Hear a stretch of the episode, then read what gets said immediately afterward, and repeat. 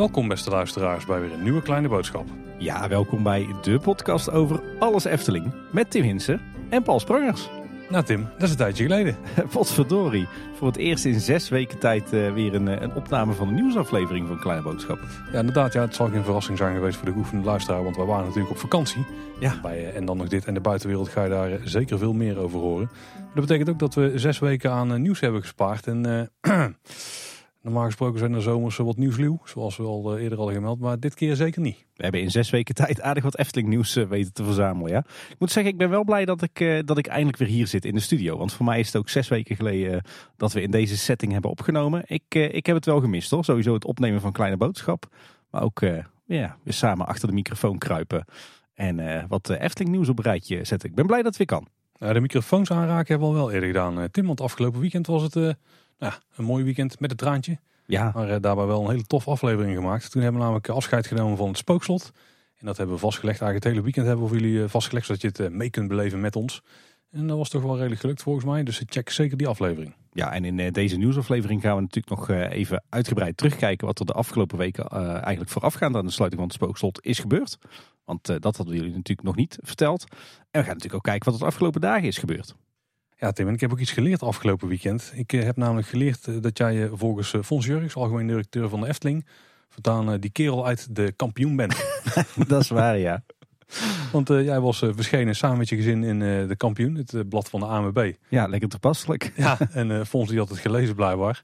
Dus eh, ja, die sprak je dan nog op aan. hè? Ja, vol- volgens mij heeft zo'n beetje heel Nederland inmiddels de kampioen van september gehad. Behalve wij zelf. Dus Heb ik zelf nog niet? Nee, ik heb hem zelf nog niet teruggezien.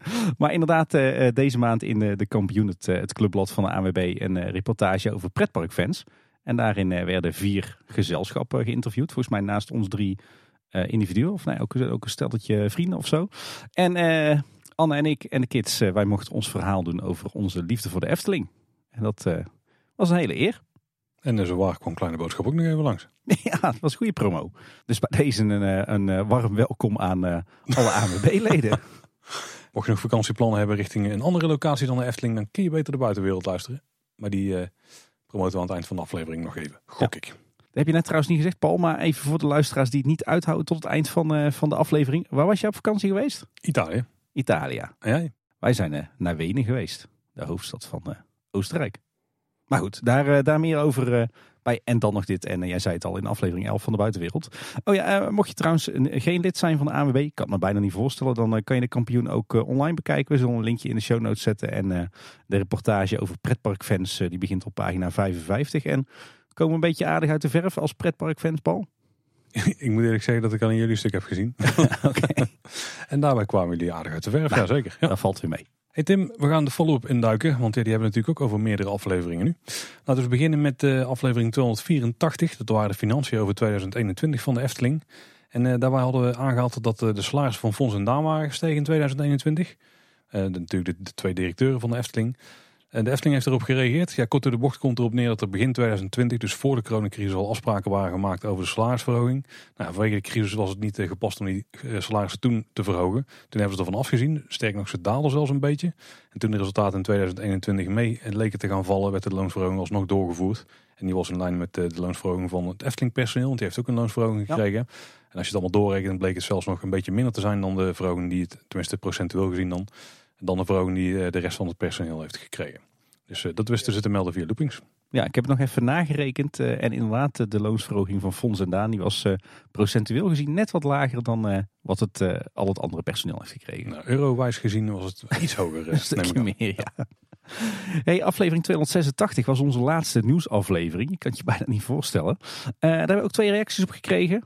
Eh, Daan die vertelt ons dat eh, uitrijden op kenteken, wat wij voorstelden, dat dat niet werkt bij abonnementhouders. Want de parkeerabonnementen van de Efteling die staan op naam en niet op kenteken. Dat is een heel goed punt, ja. Ja, dat is een beetje het verdienmodel van de Efteling. Hè? Vroeger, vroeger, toen je nog echt geplastificeerde parkeerabonnementen had, toen stonden ze trouwens wel op kenteken. Dus dat is iets van de laatste jaren. En eh, we weten inmiddels ook waar eh, die elektrische fietsen van eh, Go Sharing voor bedoeld zijn, die bij het busstation staan. Die zijn namelijk bedoeld voor het personeel van Bosrijk en het Loonse Land, dat anders te ver moest lopen vanaf het busstation. En die fietsen die staan dus niet alleen bij de bushaltes, maar ook bij Bosrijk en het Loonse Land. En Efteling personeel mag er gratis gebruik van maken. Het gaat om een proef van 26 juli tot en met 19 oktober. Het is nog niet bekend of en hoe de proef daarna doorgaat. Ik moet zeggen, op zich valt mij de wandelafstand vanaf de bushalte naar de resorts eigenlijk best wel mee. Ja, als je erin gaat om te werken, ik kan me voorstellen dat dan het toch wel een kwartiertje of zo. Nee, dan ben je vijf Oh. minuutjes toch? Loonse land. Tien minuutjes. Dat is ook lekker. Even het hoofd leegmaken. Ja, maar je hebt al in de bus gezeten, ook het hoofd al leeg Dat is waar. Zullen gewoon dat die mensen snel mogelijk op de werkplek zijn, denk ik. In ieder geval goed dat het eh, door middel van elektrische fietsen is. Zeker. Aflevering 288 die ging over de mooiste bordjes in de Efteling. We hebben daarbij natuurlijk niet alle bordjes in de Efteling genoemd. Dus er waren een aantal die onze luisteraars nog hebben gemeld die echt wel de moeite waren. Nou, een aantal. We werden bedolven onder de mails en de berichtjes. Nou zeker, we hebben een aantal eh, uitgepikt. Bas en ook Michael die eh, melden dat Baron 1898 een hoop mooie bordjes heeft. In het gebouw hangen tientallen bordjes die prachtig een thema beschrijven wat er allemaal gebeurt in de Rijksmijn.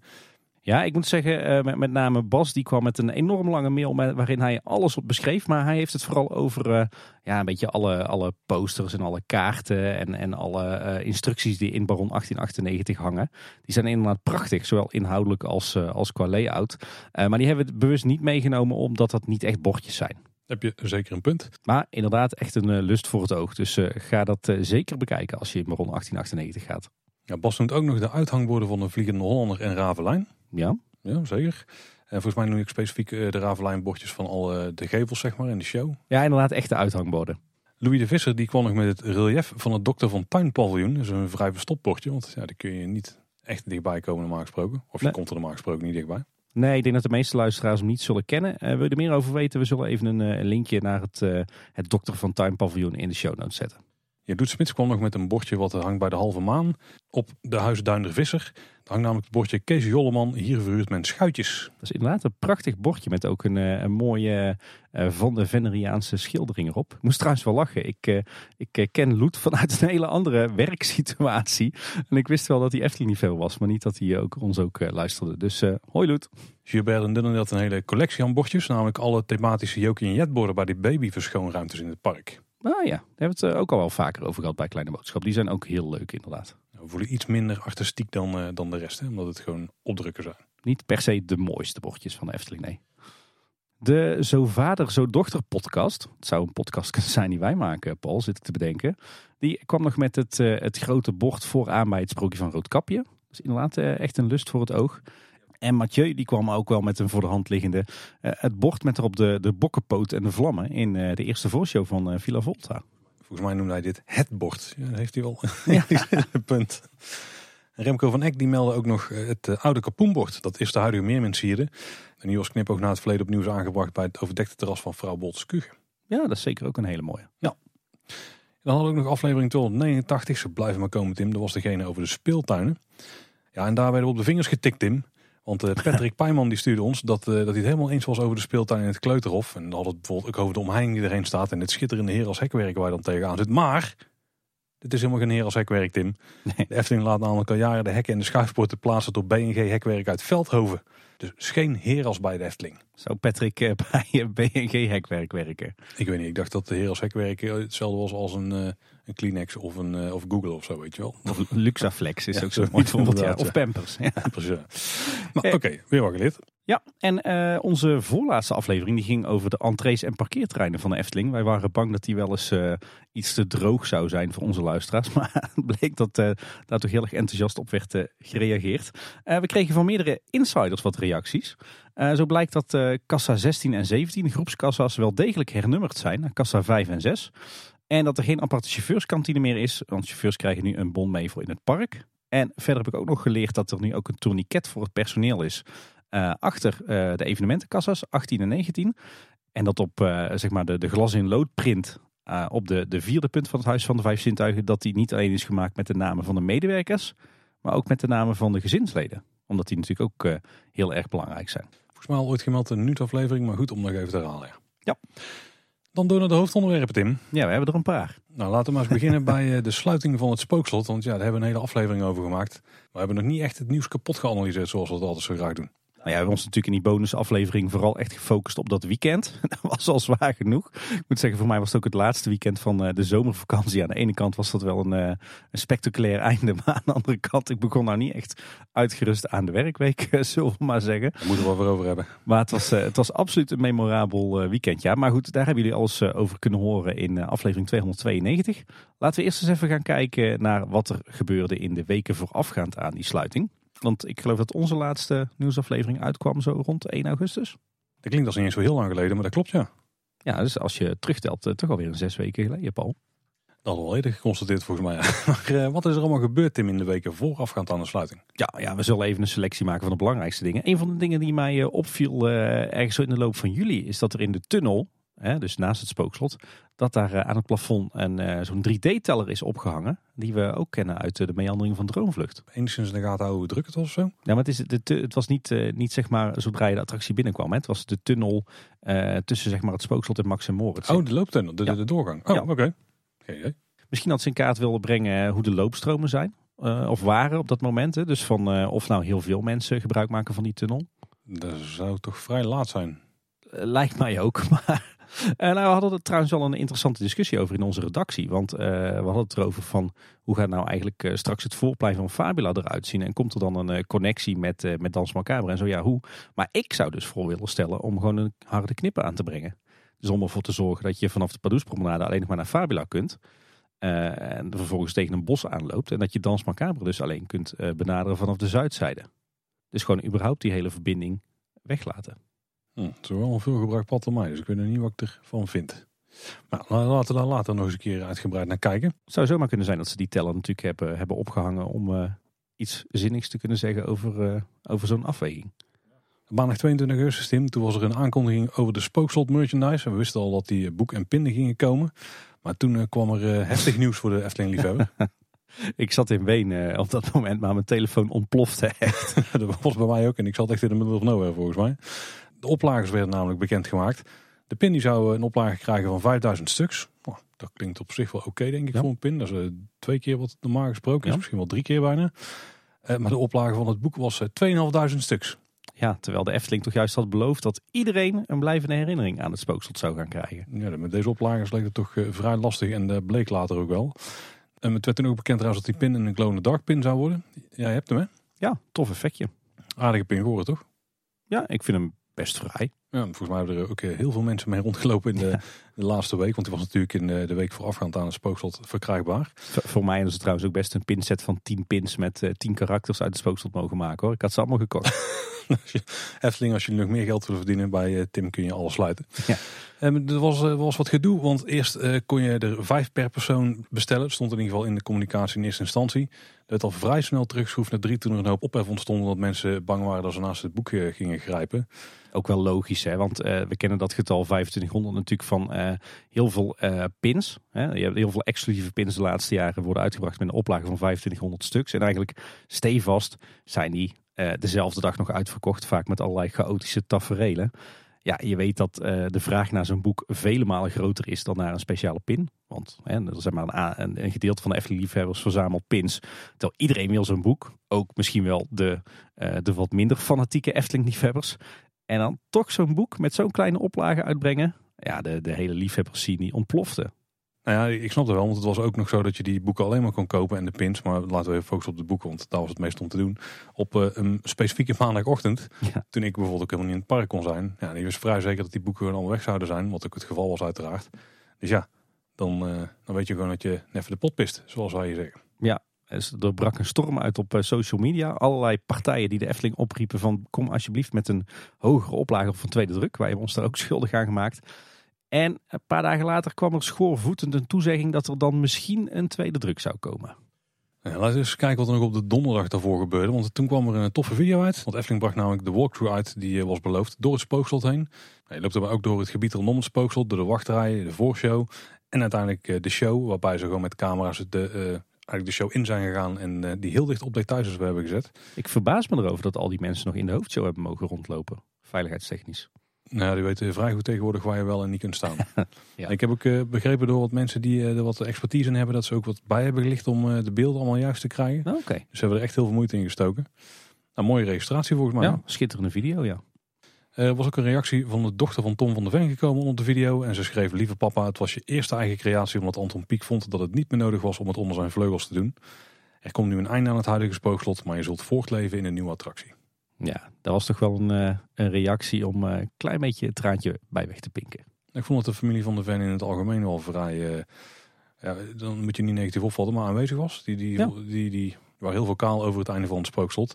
Eh, nergens met een negatieve ondertoon of zo. Dus eh, nou, interessant om al die reacties vanuit hun ook te lezen. Ja, mooi dat ze er zo bij betrokken worden hè, bij dat hele proces. Zeker Tim, maar eh, nou ja, laten we eens kijken naar iets wat misschien iets minder mooi was. Maandag 29 augustus, toen startte namelijk de verkoop van die spookslot merchandise. Ja, Moeten we er nog heel veel over zeggen? Want ik geloof dat zo'n beetje alle fanmedia er al een, eh, een verhaal over gepubliceerd hebben. Maar nou laten we even heel kort dan eh, doen hoe het uiteindelijk is verlopen, want het was gewoon een ontzettende bende. Ehm, nou, het was misschien nog meer een bende dan normaal. Er werd gerend, het was dringen, er waren zelfs gewonden, er was wel agressie en zo, Ja. wat, wat opstootjes.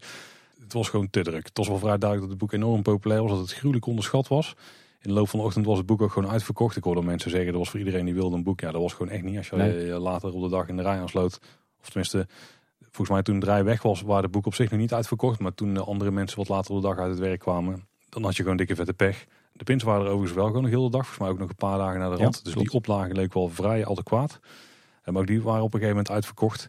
En ja, dan, dan krijg je dus eh, allemaal negatieve pers eigenlijk, hè, zou je denken. ja, het was gewoon een bende wat je al zei. Eh, dat- ik geloof dat er op een gegeven moment drie wachtrijen stonden vanuit verschillende hoeken van het park naar de Witte Walvis toe. Die op een bepaald punt in elkaar gevoegd moesten worden. Dat ook dat bepaalde poorten eerder open gingen dan andere, waardoor mensen zich weer benadeeld voelden en zo. Ja. Ja, de spookslotpoort die werd zelfs opengeduwd, waarbij de beveiliging onder de voet werd gelopen. Ik bedoel, ik ben niet zo'n fan van het bonnetjesysteem, maar dat had hier toch een stuk beter gewerkt dan, eh, dan dit. Ja, vooral ook omdat je eerst 's ochtends een wachtrij had voor de poort, voor het Huis van de Vijf Zintuigen. Daarna verspreidde iedereen zich door het park en had je dus op verschillende plekken een lange wachtrij. Tactische wachtrijen. En eh, vervolgens gingen die poorten weer open, gingen mensen weer rennen, kreeg je weer allerlei wachtrijen. Ja, dat was gewoon echt één grote bende. En weet je wat ik het kwalijke eraan vind? Kijk, de Efteling zegt, eh, heeft nu als officiële reactie... eh, we zagen het niet aankomen dat, eh, dat het boek zo populair zou worden, dat er zoveel vraag naar was. Nou, dat is natuurlijk de grootst mogelijke onzin, want ik weet 100% zeker dat het gros van de Efteling-organisatie ook wel snapt dat er veel meer vraag is naar dit boek dan 2500 exemplaren. Maar ze hadden van tevoren zo half om half toegezegd, er komt eventueel nog een tweede druk. Maar dat was dan weer zo, ja, zo vaag, ja, zo zacht inderdaad, dat je er ook niet op kon bouwen. Want iedereen die ik sprak zei ook van ja, ik, eh, ik, met deze woorden vertrouw ik niet op dat die tweede druk er gaat komen. En blijkbaar was dat wel voorbereid, want in de loop van de ochtend stond ineens een webshop online. Ja. Ja, volgens mij, ik kan me niet voorstellen dat die webshop die ochtend is gebouwd. Als het daadwerkelijk zo is dat je de week ervoor die webshop al klaar hebt gezet, communiceer dat dan ook uiterlijk in dat weekend. Zodat, je, eh, zodat mensen niet onnodig een dag vrij van werk eh, hoeven te nemen of niet onnodig hoeven te spijbelen van school. En dan voorkom je ook die enorme chaos. Dan voorkom je ook eh, al die valpartijen, mensen die onwel zijn geworden. Ja, Ja, ik vraag me af wat de gedachtegang er is geweest. Want die, die, er was wat klein onderzoek gedaan. hè, Dat ehm, de shop stond in principe op vrijdag al klaar. Of in ieder geval toen waren wat technische dingen aangevraagd. Misschien moest er nog wel werk plaatsen. En ik heb ook gehoord dat de shop zelfs mogelijk is gebruikt voor de bestellingen van personeel. Dat weet ik niet helemaal of dat, dat klopt. Maar je hebt het in principe klaarstaan, maar je communiceert het nog niet. Maar waarom doe je het dan? Dat je dan toch wel voor de foto die rij wil hebben of zo? Of dat... Ja, ik merkte dat, dat ze in eerste instantie heel erg wilden benadrukken van het is een exclusief souvenir. Ja, Maar niemand zat erop te wachten, want we willen helemaal geen exclusief souvenir. We willen gewoon allemaal zo'n boek, verdorie. Nou ja, we willen, er is ook beloofd dat er een eh, souvenirs kwamen voor iedereen. Als je dan een exclusief souvenir gaat uitbrengen, is het niet voor iedereen hè? Nee. Nee, kijk, en ik kan het nog tot zover begrijpen dat je zegt van ja, we hebben het verkeerd ingeschat. Hè, En ik vind het goed dat die, dat die webshop er is gekomen. Dat was ook allemaal goed geregeld. En als die daadwerkelijk die maandagochtend pas ontwikkeld is en online gezet kon worden, hè, prima, dan snap ik die communicatie. Maar ik hoop echt dat het niet zo is dat ze bewust dat eh, nog even stil hebben gehouden tot het die maandagochtend echt uit de hand liep. En ze rond een uur of elf pas riep- riepen van jongens, geen paniek, want er komt nog een tweede druk. Had dat dan ietsje eerder Ik gezegd? denk het enige wat ik me kan voorstellen, maar zou ik nog steeds zo'n reden beslissing vinden, is dat, dat ze denken van mensen die hebben vrijgenomen, die, zijn, eh, die hebben moeite gedaan om het park te komen. En dan zeggen we, ja, er is ook een webshop, dus je had helemaal niet hoeven komen, weet je wel. Als ze dat op de ochtend zelf al hadden gemeld, of misschien in de loop van de zondag, terwijl die mensen alles al hadden geregeld om, het, om daar te komen, is ook wel een soort van halve klap in je gezicht. Maar ja, achteraf gezien had er wel een hoop gedoe voorkomen. Ja. Overigens was de, die, die webshop was sowieso een veel betere variant om dit te doen, denk ik. Want ja, je hebt, die zit misschien met een soort van minimum oplage wat je moet afnemen. Maar weet ik vrij zeker dat je 25.000 gaat verkopen. Of 25.000 misschien niet, maar 2500. Dus als dat de minimum oplage was die had moeten afnemen, had gewoon die shop van tevoren geopend. Iedereen van tevoren laten betalen, gewoon ophalen in het park. Want dat is hoe het werkt. Je koopt het, boek in de shop. Um, dat kon overigens tot 4 september, dus tot de sluitingsdatum van het spookslot tot in de nacht. Dus hij officieel tot, uh, tot 12 uur, maar ik heb mensen gehoord die nog na 12 uur hebben besteld ook. En je, kon het, je kan het dan binnen 6 tot 8 weken ophalen. Had hij gewoon sowieso gedaan en had gewoon een datum geprikt van dat is het datum dat je ze kunt gaan ophalen. Wat dan de echte verkoopdatum is. Ja. Geen risico voor de Efteling, al het geld is al binnen. Mensen die kunnen gewoon op hun eigen tempo het park in komen. Geen gedoe, geen opstootjes. Win-win-win, zou ik denken. Ja. Maar grote lering voor de volgende keer lijkt me. Misschien moet jij de retail afdeling gaan werken, Paul. Uh, geen tijd voor. moet een podcast maken. Ja. ja, ik dacht ook van ja, en, en waarom druk je niet nog een paar extra, die leg je in de winkels? Nou zou je daar mensen terecht wel van, van ja, volgens mij is het een bewuste keuze van de Efteling om na 4 september geen enkele aandacht meer te besteden aan het afscheid van het spookslot. Vond ik een logisch verhaal, maar inmiddels weten we dat dat ook wel meevalt. Ja. Met uh, een blogpost en dergelijke. Dus al met al, uh, ja, een bijzonder verhaal. Ik denk dat we toch wel een, we kunnen het een blamage noemen? Ja, er moet gewoon een goede evaluatie van komen. En uh, misschien moeten ze gewoon ook wat barometers proberen op in te stellen. Want ik denk dat als je social media had gepost van tevoren, wat ze ook gewoon hebben gedaan, want daar hebben ze een hoop feedback gekregen. Er zit een vocale minderheid op uh, Twitter, maar ja, dus die vertegenwoordigen wel gewoon duizenden mensen. Nou, laten we sterker zeggen, Tim, ik heb een onderzoek gedaan. Daar heb je wel mee gekregen, denk ik. Zeker. Want uh, er was een slimme luisteraar, uh, die mailde mij en die zei, ja, er valt me iets op. Ik heb een boek besteld, mijn broer heeft een boek besteld. Er zit ongeveer zoveel tijd tussen en zijn bestelnummer is hoger. Eh, en die lijkt op zich eh, lijkt het gewoon direct op te lopen. Ik had dus interessant, dus ik ga eens even kijken wat was mijn bestelnummer. Want ik heb het dus in het park geen kunnen scoren. Dus ik heb het toen ter plekke nog één eh, besteld in die winkel. Um, nou, mijn bestelnummer langs gelegd. En er leek inderdaad een, een vrij lineaire lijn tussen te trekken zijn. En iedere tijdstip later had ik een hoger bestelnummer. Dus toen heb ik op Twitter een oproep gedaan van veel, veel meer mensen bestelnummers en besteltijden gekregen. En nou, die heb ik geplot in een grafiekje. Nou, dat was zo klaar als een klontje. Eh, ergens begonnen die bestellingen. En die liepen gewoon letterlijk bestelling voor bestelling op. Toen met Tony nog wat erover gediscussieerd van pretpark.club. En een beetje proberen te achterhalen van hoe werken die bestelnummers dan. Want we wisten nog dat uh, het pakhuis waar dit op gebaseerd is, die winkel, dat daar een Shopify winkel was.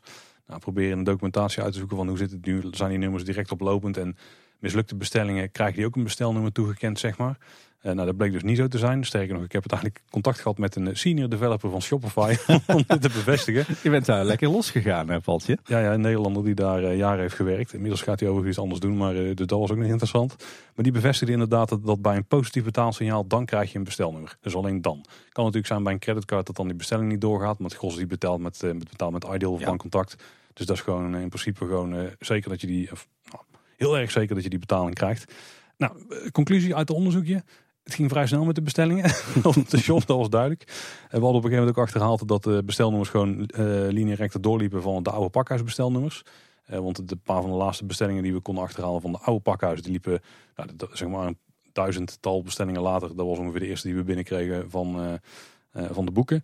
Die begonnen ongeveer rond de 12.000. iets erboven en die eindigde diep in de 21.000. als ik het zo uitreken, Tim, zijn er 9.500 bestellingen nog gedaan na de rand.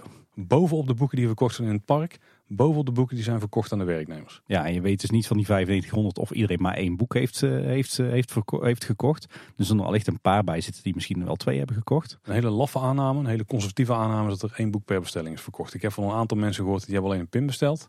Maar er waren heel weinig. De meeste die bestelden beide. En ik heb ook van redelijk veel mensen gehoord dat ze gewoon twee of drie boeken hebben besteld. Dus nou, die één, één boek per bestelling is vrij conservatief. Dus, dus laten we zeggen dat er uiteindelijk tussen de 10.000 en 15.000 exemplaren van het spookselboek verkocht zijn. Ja. ja. En dat voor een boek wat in eerste instantie een oplage van 2500 had. ja, dat is een ruime onderschatting, eh, zou ik denken. Overigens waren wij er zelf dus allebei die eh, maandagochtend niet. Ik kwam nog eh, redelijk brak uit de nachttrein gerold namelijk. Uh, degene die voor mij het boek had gescoord, die was zelf onder de voet gelopen. En die moest met zijn hand naar de EHBO. Dus dat was ook weer een vrij verhaal. Maar een van onze luisteraars, Iris, die was er wel. En die heeft nog even een ooggetuigenverslagje voor ons aangeleverd. Hey lieve boodschappers, ik ben Iris van Efteling Weekly. En we hebben afgesproken dat ik nog even een voice memo zou achterlaten... naar aanleiding van het bezoek aan de Efteling gisteren. Uh, ik was daar vanwege de verkoop van het Spookstadboek. Uh, ik was er al echt heel vroeg. Uh, nou, bij de poort was het erg gezellig. 9 uur ging de poort open. er waren veel mensen die, nou, die een flinke sprint trokken van het moment van, kaart, van ja, kaartje of abonnement scannen tot aan de spookslotpoort. Nou, dat is mij niet gegund. Dus uh, ik ben er gewoon naartoe gelopen. Uh, maar vanwege het feit dat we zo vroeg waren, stonden we toch al best wel netjes uh, bij de spookslotpoort. Nou, toen hebben we daar natuurlijk nog gewacht totdat het tien uur was. Nou, toen ging die poort open. Ja, de, de filmpjes heeft iedereen wel gezien, denk ik.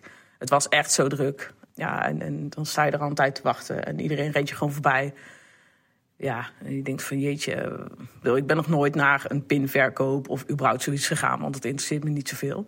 Dan denk je van ja, is dit nou hoe het moet? Is dit nou hoe het gaat? Is dit nou de Efteling organiseert? Ja, het was best wel uh, schandalig. Maar goed, we waren vroeg, we stonden goed in de rij, we hebben onze boeken kunnen kopen. En uh, nou, toen ben ik met mijn groepje nog lekker een kopje koffie gaan drinken.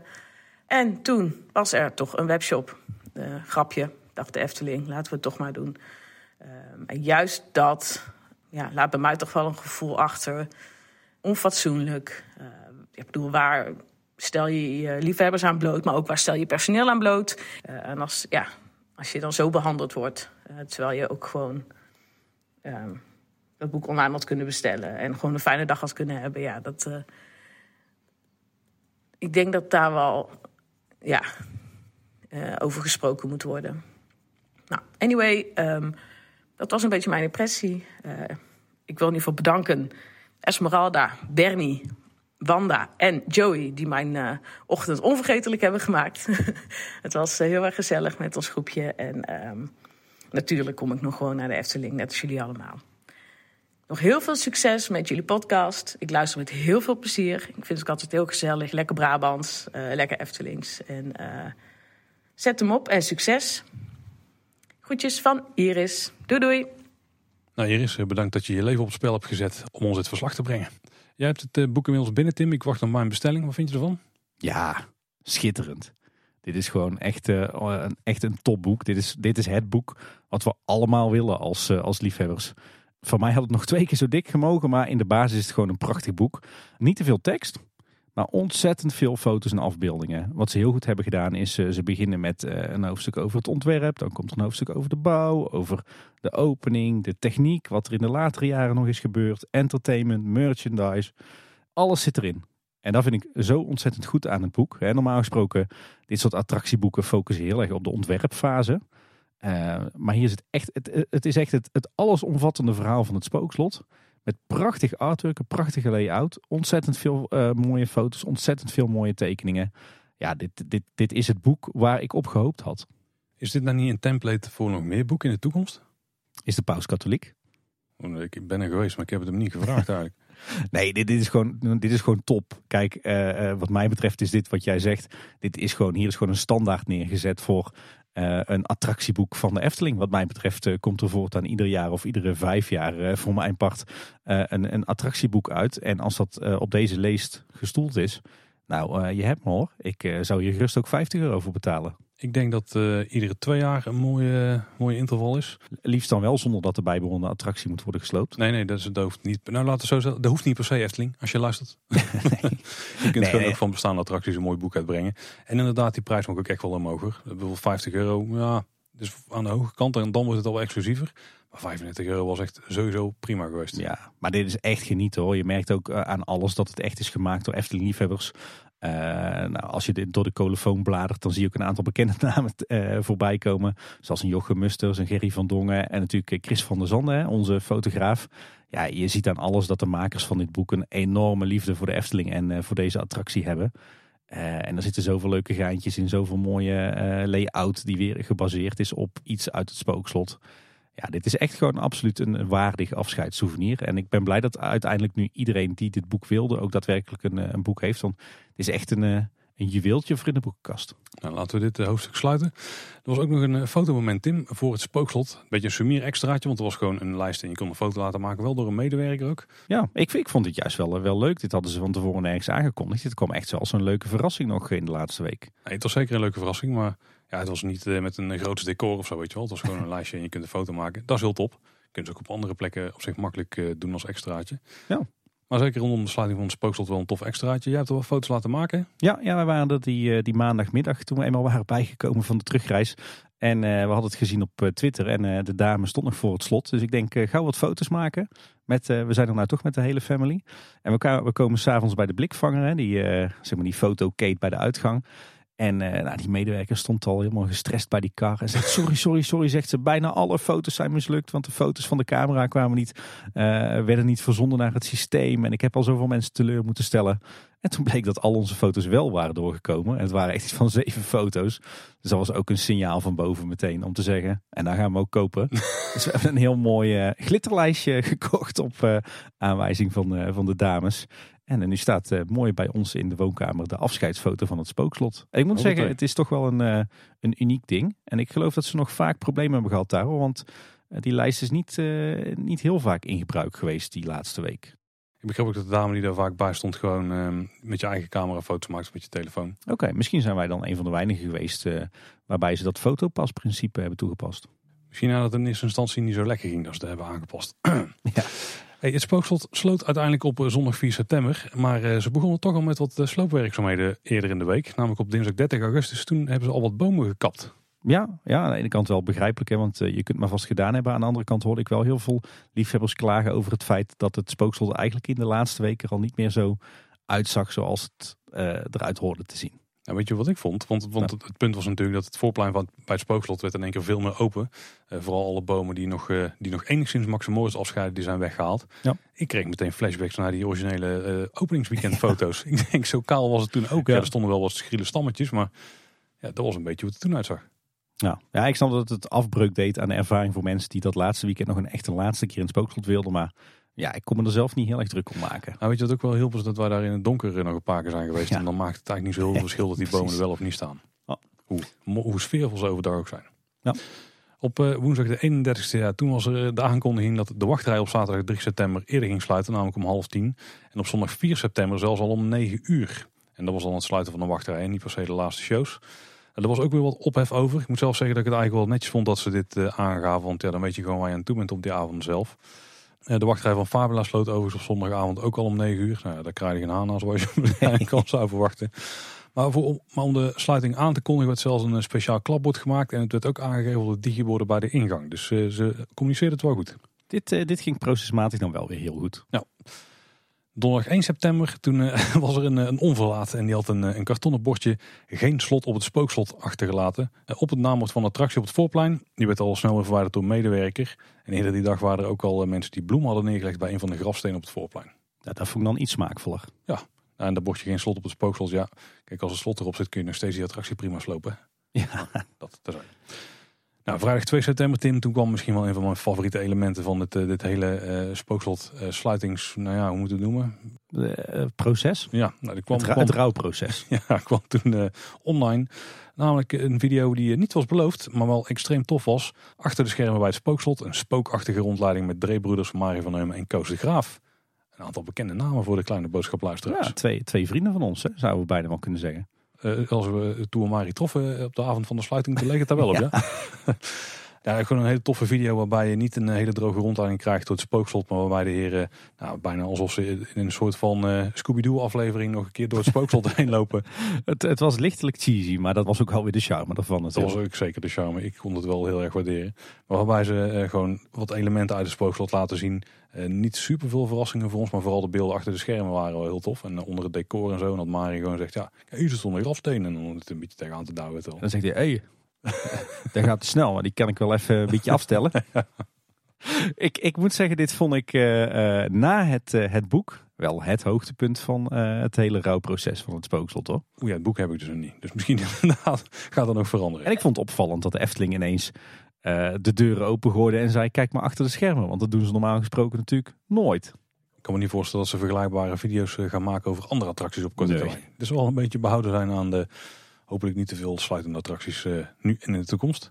Overigens volgens een tweet van Mari was dit een productie van uh, Amy Galata. Dat is ook de dame die achter de Efteling Fans productie zit die op YouTube staat. Wat ik ook een hele toffe serie vond. Was er ook wel anders te zien. Ja, ik kan deze video echt blijven kijken. Hij is om zoveel redenen zo ontzettend leuk. Ja, echt een dikke vette highlight. Ja. Ja, er was er natuurlijk ook nog wat gedoe dat mensen de sloop van de spookslot probeerden tegen te houden. Ja, Tim, eh, als je wil gaan slapen, eh, nu is het moment. nou, eh, wij niet, want wij hebben nog een heel draaiboek voor ons. Ja, dan moet ik het alleen doen, dan wordt het helemaal niks. Vrijdag 2 september viel namelijk de beslissing het Loonscollege van burgemeesters en wethouders die besluit dat het spookslot geen monument gaat worden.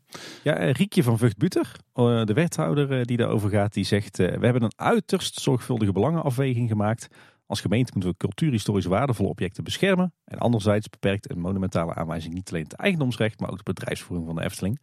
Oftewel, als we er een monument van maken, dan heeft de Efteling wel erg veel last van. Uh, de suggestie om externe expertise in te winnen nemen we niet over, want het kost tijd. En tijd is er simpelweg niet. Er zit geen monumentale bescherming op het spookslot en het geeft de Efteling het recht om per maandag te beginnen met de sloop. Kijk. Nou, Klein addertje onder het gras. Uh, dit is een besluit van het college, maar dat heet dan een ontwerpbesluit. En dan mag je als burgers nog bezwaar tegen indienen. Het besluit ligt van 8 september tot en met 19 oktober ter inzage. Misschien moet het wel helemaal niet vertellen, zit ik nu te bedenken. Nou, Tim, dat maakt niet uit. Uh, maar gedurende die periode kan in principe nog bezwaar worden gemaakt tegen dat besluit. Nou, het Kuipersgenootschap zelf die heeft gemeld dat ze de strijd gaan staken. In ieder geval geen rechtszaak gaan beginnen en uh, een voorlopige verdiening of zo aanvragen. Ze zien zelf ook in dat de kans niet heel is dat het wordt toegekend. Kijk, dus dat uh, is uit de weg geruimd. Maar er was nog wel een andere kwestie. Ja. Die ging over de vleermuizen.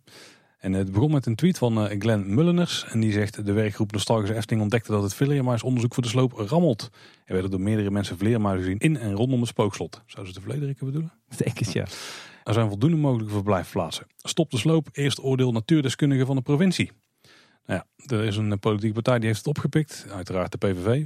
Niet de Partij van het Dier had natuurlijk ook nog gekund. Ja, precies. En uh, die er bij de gedeputeerde staten inderdaad op aan om de sloop onmiddellijk stil te leggen. Misschien is het ook een favorietje van, uh, van Geert. De quickscan die eerder was uitgevoerd, die zou niet goed genoeg zijn. Dus er werd gepleit voor extra grondig onderzoek. Want de Efteling zou mogelijk een overtreding zijn omdat er al bomen zijn gekapt. Ja, en hier komt de aap uit de mouw. Want de PVV die geeft aan dat het ze niet per se te doen is om de vleermuizen. Uh, ze hebben vooral bezwaar tegen het weghalen van een gebouw dat zo iconisch is als het spookslot. Klassiek zwabberbeleid. Ja. De Efteling die geeft de reactie. Als de gemeente of provincie anders beslist, dan geven we daar natuurlijk gewoon gehoor aan. Maar voor nu is er gewoon toestemming. Ja. En de gemeente die gaf daarna aan dat de gemeente Loonstand op de hoogte was van de vragen rondom vleermuizen. En ze zoeken nu uit wat te doen. En dat deden ze heel snel. Want meteen op maandagochtend, na de sluiting van het spookslot, hebben ze eh, toezichthouders van eh, de OMWB, de Omgevingsdienst, eh, naar het spookslot gestuurd. Dat is zeg maar een van de uitvoeringsorganisaties van de provincie die zich bezighoudt met het milieu. En die hebben het spookslot van binnen en van buiten grondig geïnspecteerd. Daarbij hebben ze ook alle locaties bekeken die, uh, die gemeld waren als potentiële verblijfsplaats voor vleermuizen. Maar uh, die vleermuizen of verblijfsplaatsen ervan die zijn niet aangetroffen. Uh, waarschijnlijk omdat de locaties niet geschikt zijn als verblijfsplaats. Omdat ze of goed zijn afgedicht of te tochtig zijn. En daarmee is ook die kous af. Slopen die op. Ja, zo is dat. Ik moet zeggen dat de Efteling hier wel goed mee wegkomt hoor. Want de vleermuizen die zijn echt al heel goed beschermd in Nederland. We weten natuurlijk ook dat de Efteling vol zit met vleermuizen. Ik weet nog dat wij bij de voor de spooknacht stonden te wachten bij uh, kassa 18 en 19 naast het, uh, het Huis van de Vijf Zintuigen. Ja, en dat er heel wat vleermuisjes voorbij kwamen. maar inderdaad, je moet altijd voordat je gaat slopen of gaat bouwen zo'n zo'n ecologische quickscan doen. En als daar vleermuizen worden waargenomen, dan ben je wel het, het haasje. Uh, want dan moet je echt vleermuizenonderzoek gaan doen. En dat uh, kan maar in een bepaalde periode van het jaar. Dus met een beetje pech lig je dan een jaar stil. En als je dan nog meer pech hebt en ze treffen die beesten aan, dan moeten ze ook weer een jaar de tijd krijgen om uh, te verhuizen naar andere plekken. Dus ik denk dat de Efteling hier echt door het oog van de naald is gekomen, gekropen qua vleermuizen. Nou, toen vond natuurlijk het, het sluitingsweekend plaats met daarin de spooknacht en de sluiting zelf. Nou, die hebben we uitgebreid besproken. Een van de dingen die we toen eh, hebben aangehaald, maar die we nog niet eh, zelf hadden gezien, dat was de VR-video. Die nog is uitgekomen op zondag 4 september zelf. En dat was een manier om het spookslot in 360 graden en met special audio te ervaren. Special audio? Je moet je eigenlijk voorstellen dat als je een geluidssignaal hoort, en dat hoor je van voor of je hoort het vanaf eh, rechts vanaf de zijkant van je oren, dan komen die frequenties net iets anders binnen. En ze hebben best wel veel onderzoek gedaan naar hoe dan het verschil is tussen die geluiden. Waardoor ze inmiddels uh, door het geluid zelf een beetje aan te passen, het kunnen simuleren dat het van een andere richting komt. Mm. En dat is special audio. En dan ah. plaats je dus alle geluiden in de ruimte in de audiomix. En als je dan een goede koptelefoon hebt, of minder goede koptelefoon, maar in ieder geval iets wat het ondersteunt, dan uh, kun je die geluiden dus van alle kanten horen. En sommige koptelefoons zitten ook bewegingssensoren in. En als je dan beweegt met het beeld mee, dan verplaatsen de geluiden zich ook om je heen. Als je net als ik één oortje in doet tijdens het luisteren, dan uh... krijg je er geen zak van mee. maar eigenlijk moet je die video dus met uh, thuis bekijken op de bank met Dolby Surround. Nee, je kan ook gewoon met de koptelefoon. Juist met stereo werkt het ook gewoon goed. Omdat ze per oor eh, de frequenties gewoon net iets aanpassen van die geluiden. Afhankelijk van waar ze voor jouw kijkrichting op dat moment eh, zich bevinden. Ja. Mooie techniek. Ja. Eh, zeker tof voor dit soort dingen. Ik moet zeggen dat die video is wel vrij cool. Maar het is natuurlijk vanuit een eh, statisch eh, punt genomen. Vanuit de show trouwens. Als je een beetje achter je kijkt dan eh, zie je daar wat, wat van de showspots die daar zitten. Dan zie je de, de lichtvlekken op de grond nog zitten. Maar ze hebben de spot zelf wel weggepoetst. Dat hebben ze goed gedaan. Dus het is zonder glasplaat. Alleen omdat, omdat het zo'n groot beeld is waar je naar kunt kijken, is de resolutie van ja, alle individuele details gewoon zo klein. Ja, dat je het niet echt meekrijgt, dan is de registratie uiteindelijk toffer. Maar als je een beetje wil meekrijgen hoe het was om de show vanuit het één oogpunt te kijken, dan, eh, ja, dan hebben we het in ieder geval wel voor in de eeuwigheid. De Efteling heeft in ieder geval de belofte ingelost om het spookslot op alle mogelijke manieren vast te leggen. Ja, nou, we kunnen alleen nog in een 3D walkthrough of zo eh, zou nog kunnen. Maar daar maken de fans misschien nog wel ooit. Bedoel, Alle beelden zijn er voor, eh, voorhanden inmiddels. Wat heel erg opviel bij heel veel mensen was de audiomix die werd gebruikt in de video. Ja, want dat was niet de Dans Macabre zoals we die eh, kennen uit het spookslot of eh, van de verschillende Efteling cd's. Loopings had even gecheckt hoe het nou precies zat. En eh, die wist het ook goed te vertellen. Het komt er namelijk op neer dat de opname die in de attractie wordt gebruikt, die is van het Philharmonia Orchestra uit Londen. En op die opname, daar rust er gewoon auteursrecht op. Dus niet op het muziekstuk op zich, maar wel op de uitvoering. En als de Efteling die wil gebruiken in iets anders dan in de attractie zelf, nou, dan zullen daar flinke licentiekosten over betaald moeten worden. Ehm, ik denk dat hier nog wel iets meer achter zit. Want ja, ze hebben dus nu een nieuwe opname gemaakt. Onder leiding van René Merkelbach en ook eh, andere mensen van Audio Cult. Of die zijn aangehaakt. Om een nieuwe versie te laten maken van eh, Dans Macabre. En ja, als je dan toch die audiosporen opnieuw aan het opnemen bent. En je bent aan het werken aan een attractie die de naam draagt van het muziekstuk. Dan is er misschien een 1 plus eentje. Dus ik denk dat ze hier ook heel slim wat kosten hebben kunnen delen. Ja, ze hebben gewoon alvast de soundtrack gemaakt voor de nieuwe attractie, wil jij zeggen. Ja, ik wil niet zeggen dat de versie die we nu hebben gehoord in die video en die ook op Spotify is geplaatst inmiddels en op Apple Music, dat dat dan exact de versie is zoals we die in attractie krijgen. Maar ik kan me wel voorstellen dat losse sporen die in die ehm, opnames zitten, dat we die gewoon één op één gaan terug horen wel in de show. Eh, maar in ieder geval, dat- op die manier kunnen ze dus door een nieuwe eigen opname te maken, kunnen ze al die rechte kwesties omzeilen. Want nogmaals, op het muziekstuk zelf berust geen auteursrecht meer, want dat is gewoon al lang verlopen. Maar laten we wel wezen, alles leuk en aardig. De muziek die nu eh, onder deze video zit, is niet de echte muziek voor mijn gevoel. Nee, het is niet de muziek zoals wij die jaren kennen uit de Efteling. Dat is een beetje vreemd, want ze probeerden de spookslot authentiek vast te leggen. Maar het is niet de authentieke muziek. Dus Nee, nee, nee, nee. Dat voelt, eh, voelt voor mij Maar- maar gewoon heel verkeerd. Maar gelukkig hebben we nog heel veel cd's en cassettebandjes met de originele registratie. Ja, kijk, dat voelt verkeerd. Alleen, ehm, ik denk dat het alternatief is dat we heel die video gewoon niet hadden gekregen. Dat voelt nog verkeerder. Dus wat dat betreft is het een, een mooi alternatief. En nogmaals, die opnames hadden ze toch andersom moeten doen. Maar misschien moeten ze nog een beetje eh, sleutelen aan de mix. Als ze Dans doen om, eh, nou, om het misschien nog dichter tegen de originele opnames, zoals wij ze allemaal zo goed kennen, aan te laten hangen. Hey, de Efteling die kwam zelf met eh, een mooi fotoverslag en ook nog een livestream die je terug kon kijken van de Spooknacht. Natuurlijk een, eh, een hoogtepuntje. Die is te vinden op eh, de Efteling blog. Daar zullen we ook naar linken in de show notes.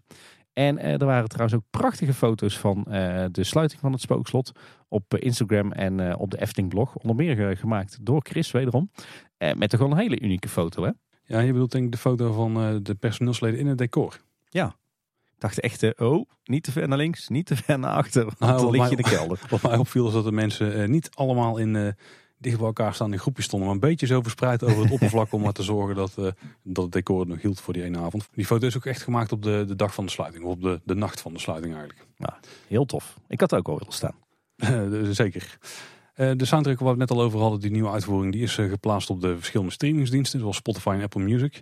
Overigens vier tracks. Niet Ja. alleen Dans Macabre, maar ook De Jammerende Man. Het verhaal van de spookslot met de bekende vertelstem natuurlijk. Lang, heel lang geleden.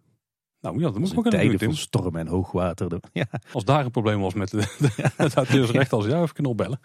En het, dan eh, bengelt weer het lijk van de tuinman die haar verraden. Nou, gaat door van.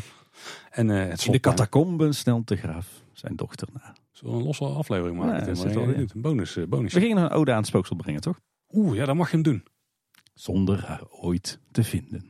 Er is ook een, eh, een mini-altaartje gemaakt voor het spookslot in het Efteling Museum. Ja, inmiddels een flink altaar met alle verdwenen attracties. Eh, op een rijtje staan er de Pegasus, de Bob, Pandadroom, Polkamarina, Musje, Kannibaal, het Avontuurdolof.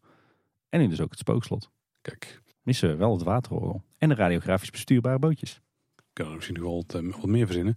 Stelt overigens niet zo heel veel voor. Hè. Het is echt een, een mini-ding nog. Maar er komt meer. Want op 15 september gaat het Efteling Museum een dag dicht. En dan worden er twee elementen uit het spookslot in het museum geplaatst. En eh blijkbaar wordt dan ook de interactieve tovertafel geüpdate. Dat is ook hard nodig. Dat is zeker hard nodig. Ik ben wel benieuwd welke twee elementen dat ze, dat ze kiezen. En of ze binnen of buiten komen te staan. Ik hoop binnen. Dan is de Oosterse geest eh, Is wel uh, wordt lastig. Nou, een Vlederik en een grafzerk of zo uit de show, zoiets. Ja, of een van die, die beeldjes uit de Vlederikkenzaal die dat wapenschild en die kaarsjes vast hebben.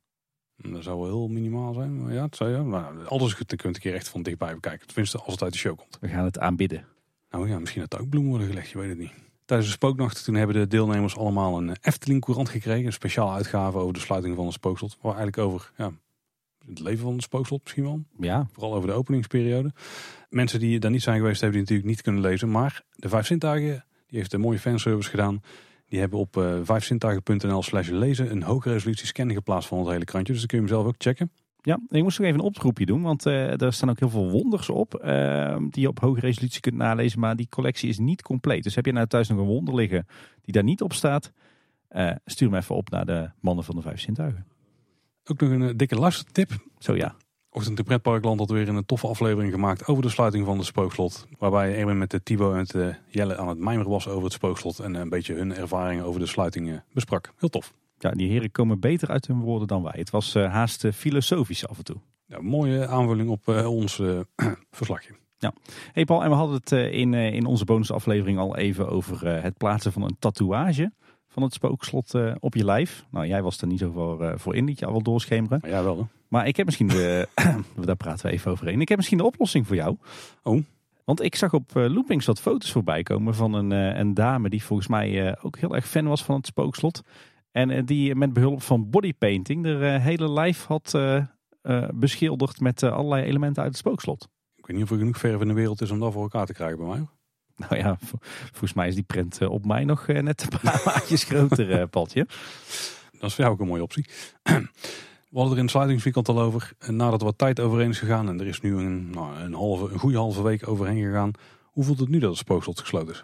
Ja, ik moet zeggen, we zijn natuurlijk vier dagen verder. En ik ben best wel geleefd de afgelopen dagen. Dus, Net bijgeslapen. ja, een klein net, beetje. Net niet eigenlijk. Nee, niet echt. Maar uh, ja, het voelt voor mij nog wel nog steeds een beetje onwerkelijk. Met name die beelden die we nu te zien krijgen van uh, de ontmanteling van het spookslot. Als je dan allerlei elementen uit het spookslot uh, gedragen ziet worden, dat ja, voelt een beetje gek, een beetje onwerkelijk. Ja, mij stelt het dus eigenlijk wel heel erg gerust. Want het spookslot wordt gesloten, maar je hebt echt niet het idee dat het echt helemaal gaat verdwijnen, zeg maar. Ze zijn zoveel aan het redden, zoveel eruit aan het halen. Het is gewoon niet de lompe sloopkogel erin gooien. Dat ik echt het idee heb van dat we nog heel veel daarvan terug gaan zien. Of dat we het in ieder geval nog ooit terug kunnen gaan zien. En waarmee toch een hoop van die mooie dingen die daar te zien waren, dat die toch weer ja, ergens gaan herleven, zeg maar. Ja, daar ben ik mee eens. Ik vind, ik vind het op zich ook heel goed dat die, al die spullen gered worden. Maar het voelt wel onwerkelijk dat zo'n attractie zo wordt leeggetrokken, zeg maar. Ja, nee, daar, daar sowieso. Maar uh, het is vooral dat je met het spookslot, je bent bang dat je het gaat verliezen wat je al heel lang kent en waarvan je weet dat het gewoon goed en mooi is. Zo, dat is een mooie samenvatting. Maar heel veel van die dingen die blijven gewoon uh, behouden. Ja, ik denk dat het pas echt pijnlijk wordt zodra echt uh, de kraan van Gubbels in het gebouw gaat. Weet dan Tim en stel jezelf gerust met het feit dat er gewoon niks moois meer in ligt dan. Dat is zeker waar. Hey Paul, tijd om door te pakken. Want het spookslot verdwijnt, maar we krijgen er iets nieuws voor terug. Dans Macabre. Ja, en de vergunning voor het bouwen van de attractie in het attractiepark, want dat is letterlijk wat er dan op staat, die is begin augustus verleend. Woehoe. En ook voor het bouwen van een winkelruimte met toiletvoorziening. Dus uh, we hebben een vergunning. We kunnen aan de slag. Of nou ja, wij niet, maar de Efteling. Dus even kijken wat we allemaal hebben geleerd dan in de afgelopen weken over Dans Macabre.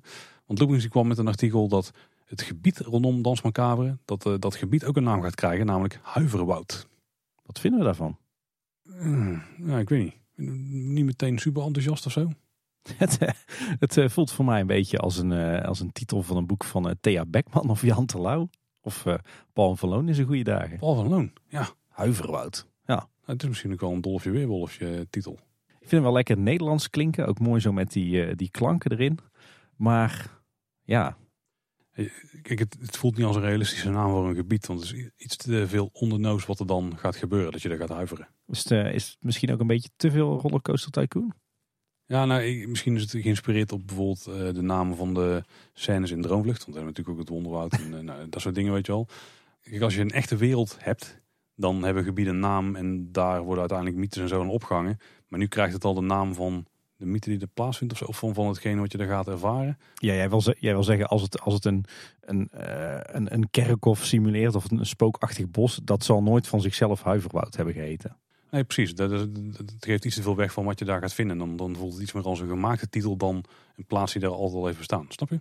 Ja, snap wat je bedoelt. Dus daarom, uh, daarom uh, nou, valt ik niet meteen 100% lekker, maar Ja. kunnen we vast aan wennen.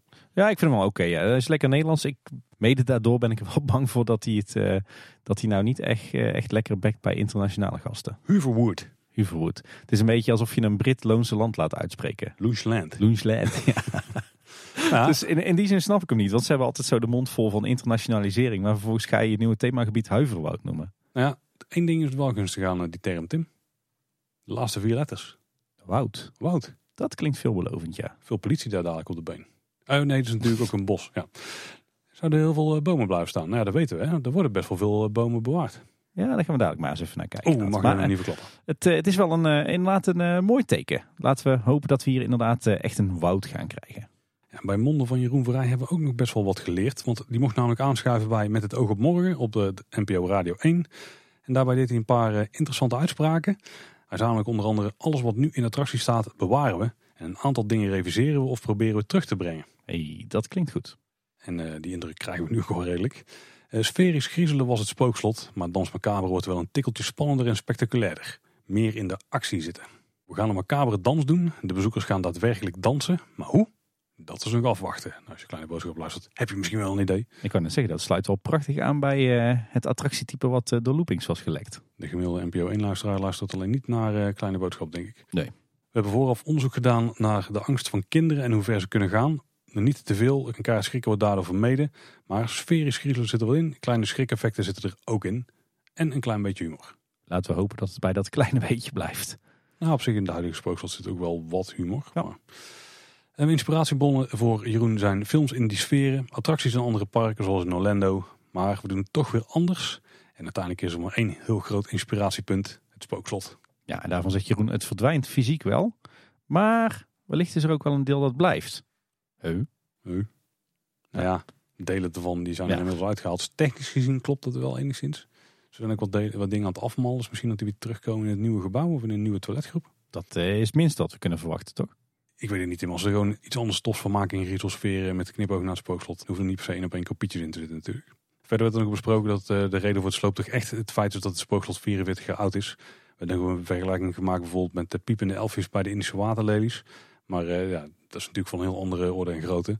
Die hebben bijvoorbeeld een aantal jaar geleden nog een revisie gegeven. Ja, het spookslot, het gebouw was gewoon echt op. En dan was het volledig herbouw in plaats van deels herbouw. Daar hebben we het eh, al vaak zat over gehad hier. Hey Paul, eh, genoeg gezeverd. Laten we het eens eh, gaan hebben over wat er de afgelopen dagen is gebeurd aan Dans Macabre. Ja, nou om een attractie te gaan bouwen en te gaan slopen, dan moet je natuurlijk wel er kunnen komen. En Spookslot ligt midden in het park, dus er moest een bouwweg naartoe.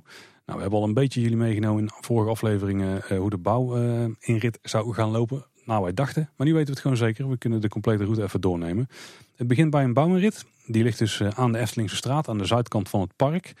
Ehm, nou, die ligt eigenlijk grofweg ja, bij de bochten van Joris en de Draak boven aan de lifthill, zeg maar. Die je daarna doet.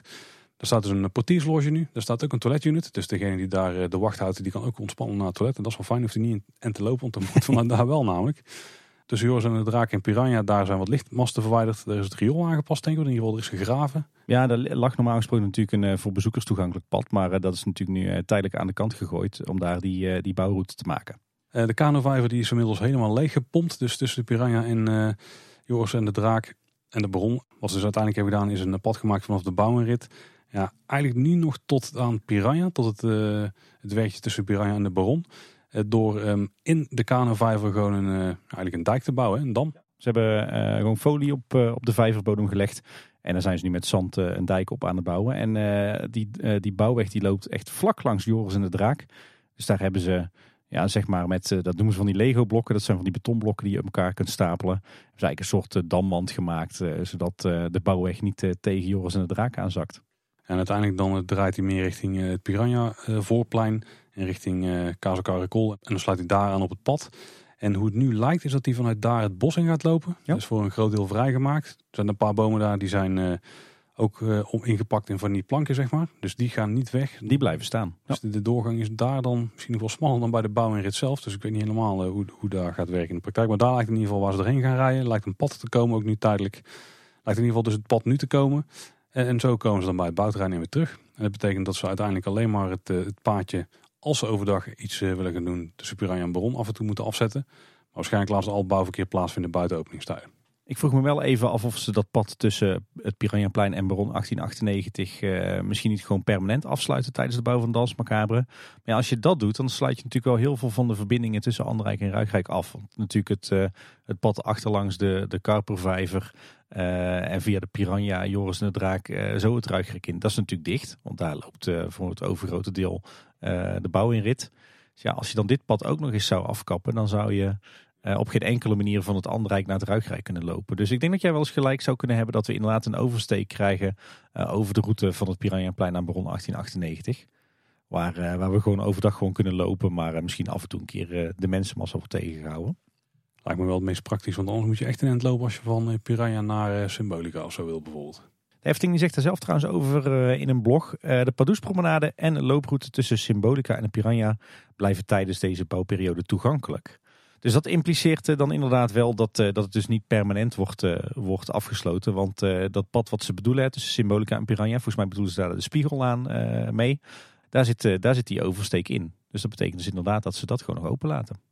Ja, dan moet je op twee plekken even wat mensen neerzetten om de, om de mensen tegen te houden. Maar op zich kan het wel. Als we al overdag dus überhaupt overheen moeten, ons hebben een vrij groot bouwterrein. Ja, we gaan het zien. We gaan het in de gaten houden.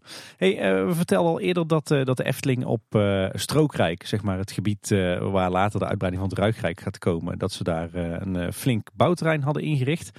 er is nu ook een flink ketenpark, dus zeg maar een hoop bouwketen op elkaar gestapeld, neergezet bij Dans Macabre zelf. in zeg maar het voormalige bosgebied tussen Maximoritz en het Spookslot. Maar liefst twee, twee lagen hoog. Dus daar komt behoorlijk wat kantoorruimte voor de bouworganisatie. En zodoende weten we ook dat daar in ieder geval geen bebouwing gaat komen uh, behorende bij de attractie. En ze hebben natuurlijk nog het bouwterrein op Strookrijk. Er liggen nu wat buis of zo, maar waar dient dat dan voor? Ja, ik, ik had eerst verwacht dat daar het hele ketenpark zou komen. Maar wat we nu daar vooral zien eh, is inderdaad heel veel opslag van materiaal. Heel veel uh, rioleringsbuizen, ook spullen voor om bronering aan te leggen.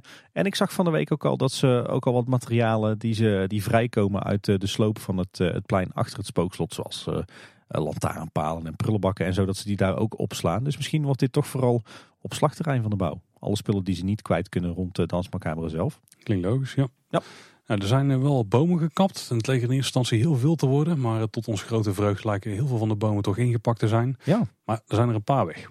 Ja, het viel mij uh, reuze mee. Uh, er is wel één boom verdwenen die ik echt ontzettend jammer vond. Er stond echt een prachtige, bijna piekse beuk. zeg maar in de bocht bij de uitgang van het spookslot en uh, bij Jonas, het oude winkeltje.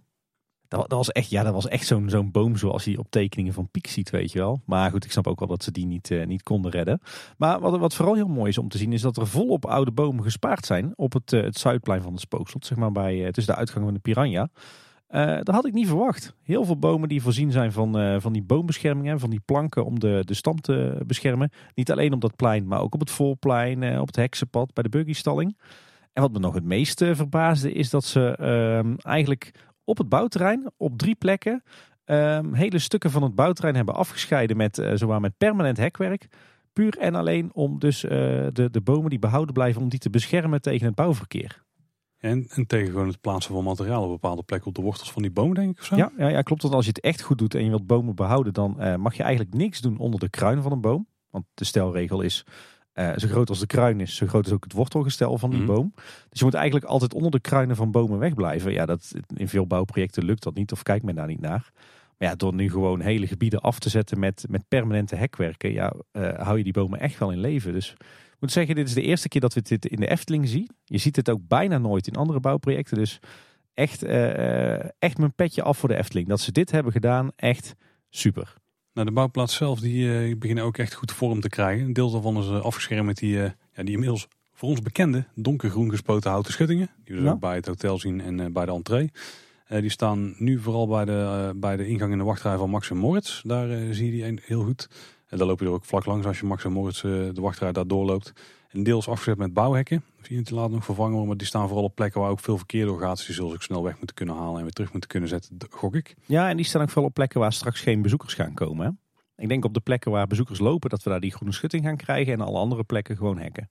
Oké, ja, ja. Misschien de hekken zijn wel makkelijker verplaatsbaar. Als we het bouwterrein willen laten inkrimpen of uh, uh, ja, zo groter moeten hebben, dan zijn die bouwen natuurlijk veel praktischer dan die uh, schuttingen. Uh, nou nee, in dit geval niet. Want uh, de Efteling heeft er nu voor gekozen om uh, de bouwhek niet gewoon los neer te zetten op voetjes. Maar om allerlei stalen buizen de grond in te rammen en daar de bouwhek aan vast te maken. Oh wow, dat is me niet eens opgevallen. Dus ze hebben echt een, een permanente omheining van het, van het bouwterrein. Dat is wel een betere manier, want dan struikelen je niet over al die irritante blokken. Precies. Goed gedaan. Ja, wij zijn in de spooknacht uh, hebben ook nog even over het heksenpad gelopen. En daar zag je, kon je precies zien hoe het bouwtrein gaat lopen. Want zeg maar het, uh, het, het echte daadwerkelijke heksenpad, hè, waar je overheen kunt lopen, dat valt nog net binnen de bouwplaats. En echt aan de rand van het heksenpad, daar komt, uh, komt het bouwhek te staan. Dus al het andere beukenbos tussen het heksenpad en Symbolica Harthof, dat blijft volledig bestaan. Een traditie die we inmiddels ook hebben gespot zijn de veiligheidshesjes. Die hebben bij dit project ook een tof logo van Dans Macabre gekregen. Check een foto op onze Twitter die een luisteraar ons toestuurde. En ondanks dat de medewerkers een professioneel ogend veiligheidshesje dragen, kan het natuurlijk nog wel zijn dat er een foutje wordt gemaakt. Zo als op vrijdag 2 september, werd er namelijk een waterleiding geraakt bij de graafwerkzaamheden, waardoor het zuidelijk deel van het park een tijdje zonder water zat. Tetten van Spookslot waren daarbij onder andere gesloten, maar die was wel eh, vrij snel opgelost. Ja, ik moest wel lachen ergens, want we hadden natuurlijk net die week eh, het interview met Koos de Graaf uitgebracht. En daarin ging het ook over het netbeheer en over graafwerkzaamheden in de Efteling. En sigarenkistjes. En dat er altijd wel ergens iets ligt en dat er altijd wel ergens iets wordt geraakt. Uh, nou, dat, dat moment hebben we hier in ieder geval alweer gehad. Nou, maandag 5 september was het toen zover. Toen startte de ontmanteling van het spookslot echt. En we omschrijven het hier heel tactisch. Want de Efteling die gaat ons goed op de hoogte houden. En het eerste wat ze eigenlijk melden is dat ze niet meteen beginnen met de sloop. Ja. Want uh, zoals we eigenlijk al een paar keer hebben gehad in deze aflevering. We zijn nu met zorg alles aan, uh, aan het weghalen uit het spookslot. Waar ze nog enigszins uh, iets van waarde in zien of wat gewoon interessant is. Ik vind het heel tof dat ze ons op de hoogte gaan houden Tim. En als het eerste blok de toon zet dan mogen ze wat mij betreft op deze manier zeker doorgaan. Ja, je hebt echt over informatievoorziening hebben we niks te klagen. Als je op dag 1 meteen zo'n uitgebreid verhaal post. Het was een interview met strategisch projectleider Tim Nusselijn voor sommige luisteraars nogal uh, verwarrend om een uh, projectleider met de naam Tim te hebben, begreep ik al wel. En ook een aantal uh, schitterende foto's van de ontmanteling van het spookslot. Oeh, met iemand die je misschien binnenkort een kleine boodschap gaat horen. Ik kan alleen maar zeggen, ga ze door Efteling. Hele toffe manier van informatievoorziening. Nou, wat ze dus gaan doen met die elementen die ze bewaren, die worden opgeslagen in het Efteling-archief. En die worden ook gebruikt ter inspiratie van een nieuwe attractie. Ik denk dat sommige ook worden afgemald, want dat zagen ze ook actief doen afgelopen week. En als al die waardevolle zaken dan zijn verwijderd, dan wordt er pas gesloopt. Dus ze weten eigenlijk nog niet wanneer ze precies gaan slopen. Uh, ook bekend is dat het Silent Fregat een vergelijkbaar traject gaat doorlopen. Ook daar gaan ze eerst kijken van wat gaan we nou uh, bewaren, wat gaan we uh, meenemen. En als daar ook alle waardevolle elementen weg zijn, dan gaan ze die later dit jaar ook slopen. Dat is minder snel dan ik had verwacht, want ik had dus eigenlijk gedacht dat die inmiddels al plat zou liggen. En dat ze daar al bijna de fundering aan het uitgraven waren voor het volgende bouwsel wat daar gaat verschijnen. Maar dat is niet het geval. Hey, laten we even gaan kijken wat er dan uh, gebeurd is sinds uh, maandag 5 september. We kunnen het gelukkig uh, goed meekrijgen dankzij een aantal fotografen en, en filmers. Als we aan de, de buitenkant kijken, dan zien we dat het, het hele Zuidplein, zeg maar het uitgangsplein van het spookslot, in de hekken staat. Daar is al het groen gerooid, dus zeg maar de, de beplanting onder de bomen. Het asfalt wordt eruit gebroken en alle klinkers die zijn verwijderd. ook het terras van de Witte Walvis is afgebroken. En wat ik heel mooi vond om te zien, uh, je hebt natuurlijk uh, bij de ingang van de toiletten aan uh, de buitenkant van het spookslot heb je zo'n boombank met daarin ook een, een prachtige boom. Ook zo echt zo'n piekse boom, weet je wel, met al die knokige takken. nou, die boombank is dus gesloopt, maar dat gebeurde onder toeziend ook van een boomdeskundige van de Efteling Tuindienst. Dus dat laat inderdaad zien dat ook die boom gespaard gaat worden. Oh, dat is tof, want dat is ook een mooie boom. Ja. ja. verder zijn alle lichtmasten gedemonteerd, hè, waar alle showverlichting aan hangt buiten. En uh, de spookput op het voorplein die is uh, afgebroken. Nou, dat zijn dan de sloopwerkzaamheden, maar we zien dus ook dat er een hoop elementen bewaard worden. Wat we in ieder geval nu hebben gezien is dat bijvoorbeeld het bord van het voorplein en een hoop van de andere kleine bordjes in de omgeving. Dus dat is uh, dit bord wat aan die, die hangers hangt met de spook op en spookslot. Ja. Dat is misschien ook nog wel een element wat we in het museum gaan zien trouwens. Ja, dat is inderdaad wel, die, die past wel, ja. de kroonlichters uit de tunnel, die hebben we weggedragen zien worden. Ook de duiveltjes met de kaarsjes uit de Vlederikenzaal. Het bord van de Witte Walvis en het bord van Jonas. Toch een paar van onze favorieten, Tim. Dus heel fijn. Eh, de drie rechters.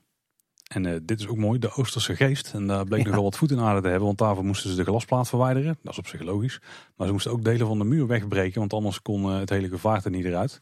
En ik moet zeggen, toen hij buiten kwam, toen had hij verdacht minder kleur dan ik dacht dat hij zou hebben. Ja, hij was vrij bleekjes, hè? ja, inderdaad. Ik vond hem ook wat kleiner dan ik had gedacht. Ja, inderdaad ja. ja. hij is natuurlijk wat hoger, hè? dus dan lijkt hij misschien automatisch wat groter. Maar toch, er moesten delen van de muur weg. Dus die moeite neemt dan ook om dat soort dingen te behouden. Dus heel tof. Ja, Tim, en dit moet jouw wachten snel doen kloppen. Ja, De pironnen van het Silent Fregat, die zijn ook bewaard. ja. je, je kan wel wat bewaren. Hè? Dan, wat dat betreft valt mijn zolder dan nog mee eh, als ik dit zo zie. En, eh, en hier gaat mijn hart sneller over kloppen, Tim. Ja, Ze hebben de bordjes boven de toiletten van eh, het spookslot, die hebben ze afgemald. Ja dit, als je het dan toch hebt over moeite doen om erfgoed te behouden, dan was dit wel een, eh, een, een absoluut hoogtepunt. Inderdaad, gewoon eh, gevelstenen die je waarschijnlijk niet kan behouden, die gewoon afmallen. Ja, dat is toch top. Dat is zeker top, ja. En ik neem aan dat ze tot in detail gefotografeerd zijn, zodat ze ook weer in de verf gezet kunnen worden later, als ze die nieuwe versies hebben gemaakt. Ja, die, die moeten toch wel terugkomen dan bij de nieuwe toiletgroep. Kan bijna niet anders zijn. En wat we ook hebben zien verdwijnen is matroos Gijs. Die is inmiddels ook al weg. Dan kwam er iemand uit onze redactie nog met een eh, goede suggestie om die te plaatsen bij de Meermin. Ja, en die heeft er zowaar een eh, mooie fotomontage van gemaakt. Die vind je bij ons op Twitter. We zullen ook eh, daar weer een linkje naartoe zetten in de show notes. Maar die werd zeer enthousiast ontvangen door onze luisteraars. Je hebt het pad links van de Meermin lopen en dan staat hij daar nog links naast. Ik denk dat dat een perfecte plek is. Ook alle grafzerken uit de voortuin van het, eh, het spookslot zijn eh, gedemonteerd en in stukken afgevoerd. En, en daarover gesproken, er stond ook nog een artikel op nu.nl over eh, de grafzerk van Kate Bush. waar een van de woordvoerders van de Efteling wat interessants over vertelde. Ehm, hij of zij vertelt namelijk, eh, de grafzerk van Kate Bush wordt opgeslagen in het externe depot van het park. Vele fans van Kate Bush melden zich bij de Efteling om te vragen of zij de zerk mochten hebben. Maar de Efteling die meldde eerder om erover na te denken het, eh, het attribuut te schenken aan een museum. Nou, dat blijkt nu niet te gaan gebeuren. Maar, eh, zegt eh, de woordvoerder, misschien dat fans de zerk ooit nog ergens terugzien binnen de Efteling. Maar voorlopig bewaren we hem in ons erfgoedarchief. En Kate Bush zelf die heeft zich de afgelopen maanden in ieder geval niet gemeld met het verzoek of zij de zerk mocht hebben. Af en toe wordt er net gesproken dat het spookslot een beetje het eh, ouderlijk huis van Kate Bush is geweest. of zo. Nou, ze heeft al aardig, eh, aardig veel aandacht ook in het eh, spookslotboek, vond ik. Een paar fraaie foto's in. Nou, de houten plafonds die we kennen uit de wachtrijen en de voorshows, die zijn ook gedemonteerd en afgevoerd. Zouden ze die ook gaan bewaren? Het is dus wel duidelijk dat dit dus decorelementen waren en Ja. geen dragend plafond of zo. Dus dat is toch ook een vreemd. Als je dan zo'n bekkerij Krumel ziet, Ja. dan, dan ga je er bijna vanuit dat het op andere plekken in Efteling ook zo werkte. Maar nee, gewoon een tegen het plafond aangeschroefd plafonnetje. Wel uh, mooi. Kai, mooi, zeker. Nou, wil je het nou allemaal op de voet volgen en er ook beeld bij hebben? Op dit moment eh, zijn Eftel Wesley en Eftel Dingen echt enorm actief verslag aan doen hierover. Dus check hun eh, kanaal op YouTube en dan eh, kun je dit alles in detail meemaken. Hey, er wordt ondertussen ook gewerkt aan de in- en uitgang van Fabula. Die bevindt zich natuurlijk ook aan het voorplein van het spookslot. En nou ja, we snappen allemaal wel dat dat niet zo kan blijven. Er wordt inmiddels flink gegraven. Eigenlijk is alle verharding tussen de windroos op de Pardoespromenade en eh, ja, zeg maar het begin van het, eh, het brede voorplein van het spookslot, die is volledig eruit gehaald. Eh, er is ook wat groen gerooid in de hoek tussen de spookslotpoort en de uitgang van Fabula. En er is nu ook een flinke sleuf gemaakt vanaf de Pardoespromenade richting het spookslotplein. Ik denk dat ze daar wat, wat kabels en leidingen gaan aanpassen of zo. Wat er verder gaat gebeuren weten we nog niet of hoe het eruit komt te zien. Ik neem aan dat eh, mensen vanaf de Pardoespromenade wel gewoon een Fabula in kunnen, maar dat daar het plein dan ophoudt. Dat we daar iets van de schutting gaan zien of zo. Ja, dat denk ik ook. Ik denk dat het gewoon blijft zoals het nu is, maar dat ze even die tijd nemen om alles open te gooien. Nieuwe zooi in de grond en dan alles gewoon dichte straten met De een, eh, zooi in de grond. ja, al die gekleurde leidingen, kabels Ja, ja, en al die ja, dingen. zo. En dan een hek inderdaad zetten dat je daar gewoon eh, niet het bouwterrein op kunt. We weten in ieder geval wel dat op eh, 17 september het weer open gaat. Nou Tim, dat is even voldoende voor Dans Macabre. Spookslot hebben we bij deze deels afgesloten. We hebben nog steeds een aflevering aan jullie beloofd natuurlijk. Die komt later. Want ja, er is nog een ander enorm bouwproject bezig in de Efteling. Het grootste bouwproject op dit moment. Dat is namelijk het Efteling Grand Hotel. En ook een beetje de werkzaamheden die daarmee samenhangen aan het parkeerterrein en het entreegebied. Zullen we eens gaan kijken wat daar allemaal is gebeurd in de afgelopen tijd. Ja, dan beginnen we natuurlijk op het eh, parkeerterrein. Al onze luisteraars kennen het inmiddels eh, uit en te na, denk ik zo.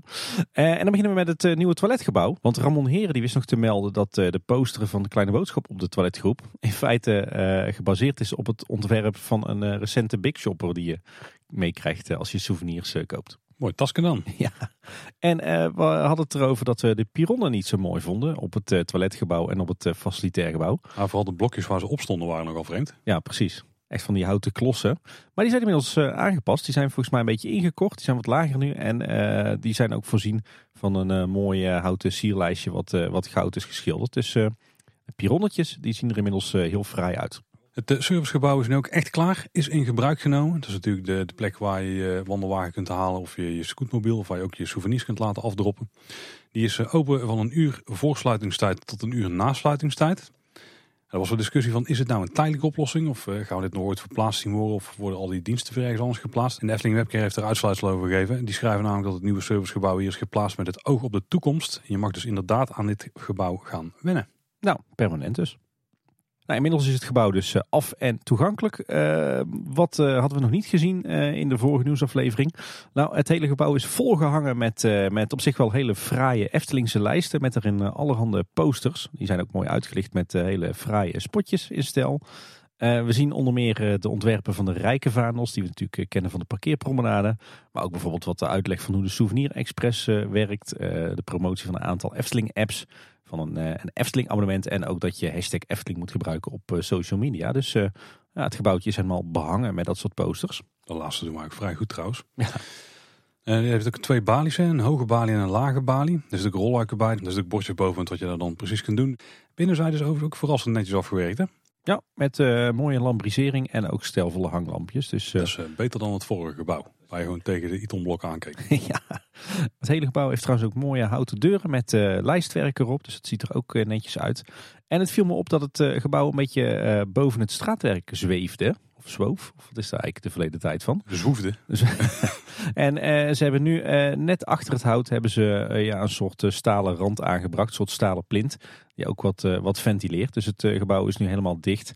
maar het kan nog wel een beetje doorwaaien. Ja, want je ziet dat een aantal van de wandelwagens en scootmobielen onder die overkapping staan te wachten op mensen die ze komen huren. Ja, lijkt me heel erg praktisch. Ik neem aan dat ze die bijvullen als ja. nog meer mensen verwachten. En je hebt een, uh, als het nodig is, een wachtrij door middel van uh, die schipholpaaltje. Dat je van die linten zo tussen kunt spannen. Ja, niet, niet de gebruikelijke groene staanders met gouden bolletjes en de touwen ertussen, zoals we dat kennen van de Efteling. Hebben ze blijkbaar op meer plekken nodig. Heb jij ook altijd, als je met de, de kinderen in zo'n wachtrij staat, dat op de een of andere manier altijd die dingen losschieten? Nee, bij ons valt het mee, Tim. Oké. Ja, en dan ook een discussie van de laatste tijd. Uh, is de locatie nou eigenlijk wel zo praktisch gekozen van het servicegebouw? Ja, ja. Uh, nou ja, niet zo ideaal als de vorige locatie, denk ik. Op zich dat die buiten de poorten zit, is op één punt na niet per se verkeerd. Maar dat op de plaatsing op de parkeerplaats is wel onhandig. Hè? Want als je ver vooraan staat of je komt vanuit de andere parkeerplaatsen, dan kom je eigenlijk vrij dicht bij het huis van de Vijf Sintuigen aan. Ja, als je dan naar het servicegebouw wil, of een van de diensten daar, als je daar gebruik van wil maken, dan moet je dus eerst weer terug richting de voetgangerstunnel. En dan weer richting het Huis van de Vijf Zintuigen. Ja, het voelt heel erg eh, tegen natuurlijk. Hè? Want die, die, de, de, de grootste bezoekersstroom s ochtends, die komt natuurlijk van uh, P2 en, uh, en eventueel P3 af. En ja, voor je gevoel ga je dan inderdaad meteen rechts. Maar dan mis je inderdaad het gebouwfinaal. Dat staat stiekem nog best wel een eindje richting de, de voetgangerstunnel die jij al noemde. Ze proberen het wel te verhelpen, want er hangt op een aantal plekken een op zich best wel vrij vormgegeven eh, bord met een prachtig Pieks lettertype. Dat verwijst naar garderobe en verhuur. Uh, zowel op het voorplein van het Huis van de Vijf Zintuigen als op uh, de bouwschutting. Maar ja, eigenlijk zou je die borden niet, niet nodig moeten hebben. Ja, misschien trouwens te denken als je bij Disneyland Parijs van de garderobe gebruik wil maken, moet je volgens mij rechtsom Disneyland Hotel heen lopen of zo. Dat is ook best stiekem een end ten opzichte van de controlepoortjes. Dus het is niet heel vreemd, want het is ook maar een klein deel van de bezoekers die hier gebruik van maakt. Hè. Procentueel gezien misschien nou. 5% op een dag of zo. Het is waarschijnlijk ook gewoon even een kwestie van wennen. En het voordeel hiervan is, is dat hij niet in de weg staat en ook niet in allerlei zichtlijnen staat. En wat nog wel steeds een ding is, um, wat wij al enigszins voorspelden en ook zo blijkt te zijn in de praktijk, is dat, uh, ja, dat je dus wel hebt dat mensen die wandelwagens huren, gewoon met die wandelwagens ook het park uitlopen. En ja. dan lopen ze met zo'n wagens op de parkeerplaats en dan waar blijven ze dan, weet je wel, worden ze dan achtergelaten op de parkeerplaats, et cetera. Nou, daar hebben ze inmiddels uh, iets op gevonden. Ik weet niet of dat de definitieve oplossing is. Want vanaf het middaguur staat er gewoon een medewerker op het voorplein. Dus eigenlijk uh, net na de uitgang die die wandelwagens dan inneemt in die scootmobielen. En die worden dan door het personeel zelf weer teruggebracht naar het facilitair gebouw. En nu na sluiting stopt alleen de toezicht ook. En als de uitloop nog niet per se over, zeker niet meer mensen die nog van restaurants en zo uh, afkomen. Dus uh, ze zijn nog een beetje aan het uitzoeken hoe het werkt. De webcare die schrijft er ook over dat dit een nieuwe werkwijze is en dat ze wat tijd nodig hebben om de juiste invulling te vinden. En dat ze hard werken aan een erg gastgerichte oplossing. Op zich denken ze nu al wel een beetje mee door mensen gewoon zelf op te wachten. Maar nou, er zijn nog wat dingen aan de bij te, schaven, denk ik. Ja, overigens moeten we er niet een te groot uh, probleem van maken hoor. Want ik weet nog wel uit de tijd dat ik uh, bij de Efteling werkte... dat er ook altijd wel op een heel aantal plekken wandelwagens uh, werden achtergelaten. Dat wij als personeel altijd de opdracht hadden om dan de wandelwagentjes die waren achtergelaten... om die aan de hoofdwegen te zetten. Want de afdeling entree die kwam dan één keer in de ochtend langs gereden met de jeep... om al die verwezen wandelwagens in het hele park op te pikken en naar de uitgang te brengen. Dus dit is een probleem van alle tijden. punt is wel dat dat probleem nog niet verholpen is en dat ze een nieuw probleem erbij hebben gekregen. Ja, dat is waar. Hey, en nog een laatste puntje op het parkeerterrein. Ehm, de bouwschutting, we hadden het er eh, net al over. Van mij mag er ook echt al wat meer aandacht op die schutting komen voor het, eh, het, het hotel. Want we hebben nog steeds maar één bouwbord. Maar er zijn nu wel twee enorme fotoprints aangebracht. Met de vraag, wil jij meewerken aan de verwondering? En we zien daar flink grote foto's van, van Efteling-medewerkers. Dus dat ja, is natuurlijk bedoeld om de vacatures ingevuld te krijgen. Dan door naar de horizontale oppervlakte stimmen. Theaterplein en Aquanura hebben samengevat als één kopje. We hebben de vorige aflevering, de vorige nieuwsaflevering gehad dat er mogelijk een ochtend Aquanura, dus de ochtendsymfonie werd gedraaid of iets in de geest. Dat was niet het geval. Die is er dus niet. Er wordt waarschijnlijk gewoon wat getest vanwege het dagelijkse onderhoud. Dus op het moment dat het werd gespot, dat komt al vaker voor. Dus geen ochtendsymfonie. Theaterplein Tim is weer uh, open. Is wel zo dat al het groen wat daar stond, is gewoon weg. Het is een vrije, kale vlakte op dit moment. Ja. Ja, je ziet duidelijk dat er op heel veel plekken nog eh, plantsoentjes moeten worden aangeplant. Ik neem aan dat ze dat uh, dit najaar doen als het uh, weer wat vochtiger is. Verder is overigens de, de verlichting uh, al wel aangebracht en her en her staan wat plantenbakken en wat prullenbakken. Dus het, het, is allemaal wel een beetje, beetje aangekleed, maar we missen nog echt het, het groen. Ja, wat je nu dus wel hebt, is dat ze een soort, nou ook hier een soort van dienstenpleintje hebben gemaakt, om het zo maar te noemen. die bevindt zich een beetje tussen, eigenlijk als je een lijn trekt tussen de hoek van Aquanura en um, Efteldingen. Dan, dan heb je daar een soort pleintje met de Hollandse gebakraam. Met de kiosk met de showtijdenbord en in een blikvanger waar je het net al over had. Hè, dus waar je foto's kunt scoren. En dat is volgens mij vooral aan het eind van de dag vrij veel activiteit. Volgens mij is de Hollandse gebakraam s ochtends niet open. Terwijl het ook best een prima plek is om ook... Ja, dan zou ze koffie kunnen schenken. Doen ze niet. Doen ze ook. Doen ze wel? Ja. Oh, Oké, ik, ja, ik kom nooit s ochtends, maar ik zie hem altijd als ik rond de middag kom dicht zijn. Dus op zich ook logisch, anders zal hij later op de dag wel weer openen. Ja, ja je hebt ochtends natuurlijk wel activiteit bij eh, de kiosk. Want daar eh, zijn natuurlijk de Efteling-bewoners eh, te vinden waarmee je op de foto kan gaan. De kiosk die wordt overigens op dit moment eh, flink onderhanden genomen. Die krijgt een grote schilderbeurt tot mijn verbazing. Er zijn ook nieuwe lichtmasten geplaatst met decorverlichting langs die tijdelijke looproute. Er zijn ook wat speakers extra geplaatst voor de parkmuziek in de plantsoenen. Dus die hoor je ook gewoon. Ik zag trouwens dat de verlichting in de bouwschutting, die er zo mooi in verwerkt zit, dat ze daar filtertjes overheen hebben geplakt. Dus ik denk dat die de Aquanura shows s'avonds te veel verstoorden. Ik moet zeggen dat ze erg handig waren tijdens eh, de spooknacht. Ja. kon je niet zien waar je liep in ieder geval. Ja, de hele looproute vanaf de entree tot, uh, tot de spoorwegovergang en park... die is in principe helemaal uh, afgescheiden van de bouwplaats. Hè, met zo'n uh, zo'n hoge, dichte bouwschutting. Maar er is één uitzondering. Tegenover de Efteldingen is er een poort gemaakt in de bouwschutting. Daar hebben ze wat, wat oude hekwerken voor gebruikt... met nog allerlei sierlijke krullen erop. misschien dat dat een soort calamiteitenuitgang is of zo... als, het, als er iets op het bouwterrein aan de hand is. Lijkt me in ieder geval niet dat het bouwverkeer langs die kant het bouwtrein op gaat. Lijkt me ook niet. Is er niet een soort wet of zo of een, een regel dat je meerdere uitgangen moet hebben? Ja, ja het zal inderdaad wel met het vluchtplan te maken hebben of zo. Ja, en als je dus die tijdelijke route loopt langs het bouwterrein en je steekt het spoor over, dan kom je eigenlijk op een T-splitsing uit. En daar heeft de Efteling nu een tijdelijke constructie geplaatst met, met bakken met beton erin en trussen erin en met een groot bord. Waarbij uh, je naar rechts wordt gewezen voor het andere rijk met uh, Fata Morgana Piranha en Max en Moritz uh, benoemd. En links voor alle andere rijken. Op zich heel duidelijk. Alleen ik vraag me nou altijd af.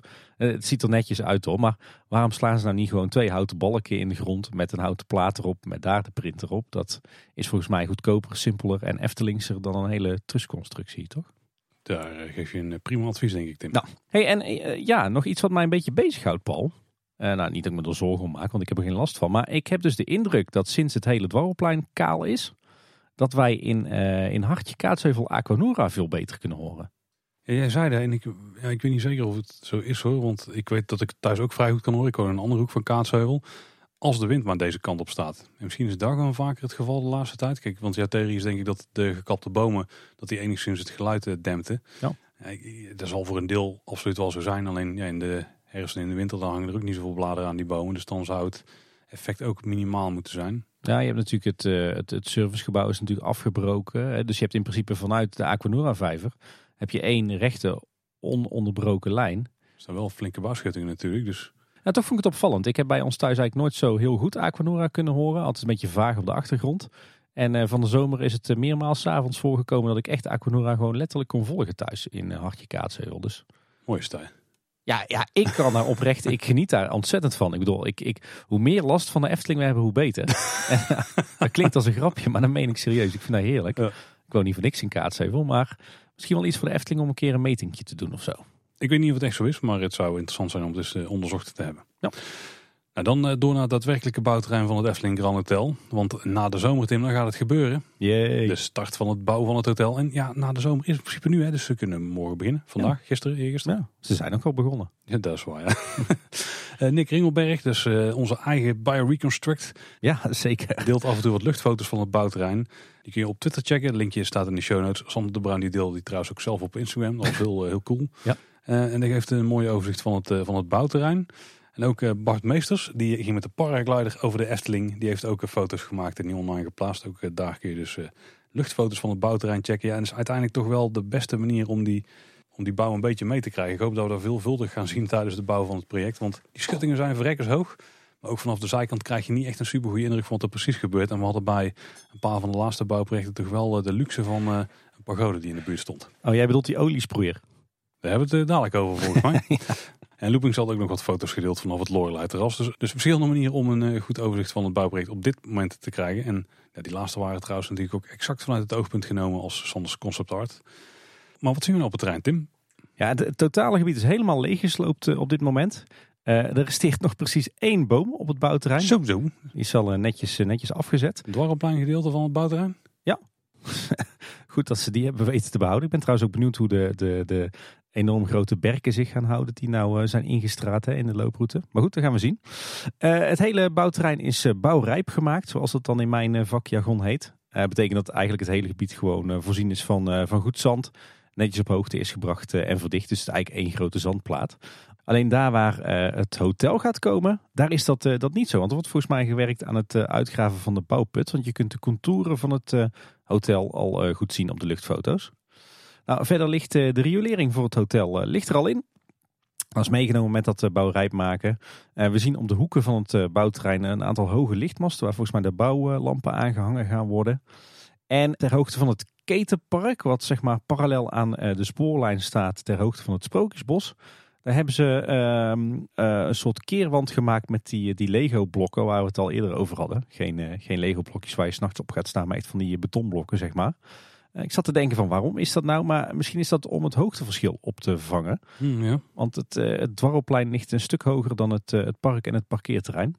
We krijgen als we een eh loopingsconcept uit mogen geloven ook van die watervallen hè, die naar beneden stromen, die, die tegemoet stromen als je vanaf het parkeerterrein die kant op loopt. Ja, met het natuurlijke hoogteverschil daar kun je dat inderdaad goed maken. Er zijn trouwens ook wat, eh, wat losse bouwketjes geplaatst, eh, wat dichter bij de locatie eh, van het, het hotel zelf, op het voormalige Dwarrelplein. Ik kan me zo voorstellen dat de hele projectorganisatie met de projectleiders en engineers, dat die in de, de bouwketen zitten op het parkeerterrein. En dat hier juist zeg maar de bouwplaatsmedewerkers en de uitvoerder komen te zitten. En ik zei het al, de eerste werkzaamheden voor de bouw van het hotel, die zijn begonnen. Want er is een soort, ja, je zou kunnen zeggen, heistelling eh, neergezet op het terrein. Eh, voor het aanbrengen van eh, soil mix. Eh, en inmiddels is die ook aan het werk. En oh, oh, oh, Wim. Wat is soil mix? ja, het is eigenlijk een soort vernieuwde techniek. Normaal gesproken als je voorheen een, een diepe bouwkuip wilde maken, dus zeg maar een diepe kuil om in te bouwen, dan moest je eerst van die stalen damwanden de grond Mhm. in trillen en dan, dan groef je de rest uit. Je kunt nu ook op andere manieren werken. Je kan bijvoorbeeld ehm, eh, met een soort stelling ja, eigenlijk eh, gaten graven in de grond. En die vul je dan met een soort mengsel van water en cement. En samen met het zand vormt dat dan een soort ja, tijdelijke betonwand. Maar je hebt ook al moderne technieken die werken met, eh, met harsen en kunststoffen. Waarmee je gewoon van het zand een soort eh, constructief materiaal kan maken. Dus het is eigenlijk gewoon een moderne manier van ja, een bouwkuip maken. En dat is natuurlijk voor de kelder van het hotel. Maar dat is dus echt om, om te zorgen dat je een gat hebt waarbinnen je kunt werken. Dit is geen onderdeel van het hotel zelf. Precies. Het voorkomt eigenlijk dat je, ja, wat natuurlijk klassiek is, is dat je, dat je echt helemaal eh, met, met hele schuine wanden Mhm. naar de kelder toe gaat graven. Als je gaat werken met damwanden of met zo'n soil mix, dan hoeft dat niet. Dan heb je gewoon eh, ja, echt een rechte kuil, zeg maar. Ja, oké. Ja, en last but not least, eh, we hebben nu ook veiligheidssessies gezien met het thema Efteling Grand Hotel. Geen uitwisseling dus tussen de projecten. Nou, ik verwacht dat we toch af en toe wel een hink op het ene en het andere bouwterrein gaan zien. Zou, zou je ook Efteling-medewerkers hebben met een verzameling veiligheidssessies? Zeker, zeker. Nee, we moeten gewoon iemand daar een keer van spreken ooit van die afdeling en dan gaan we dat gewoon vragen. Nou, dan nog een laatste eh, kopje wat we hieronder kunnen vangen en dat is de zijingang van het eh, Sprookjesbos. Dus die nieuwe ingang, die, die ja, nou, niet echt tijdelijke ingang denk ik.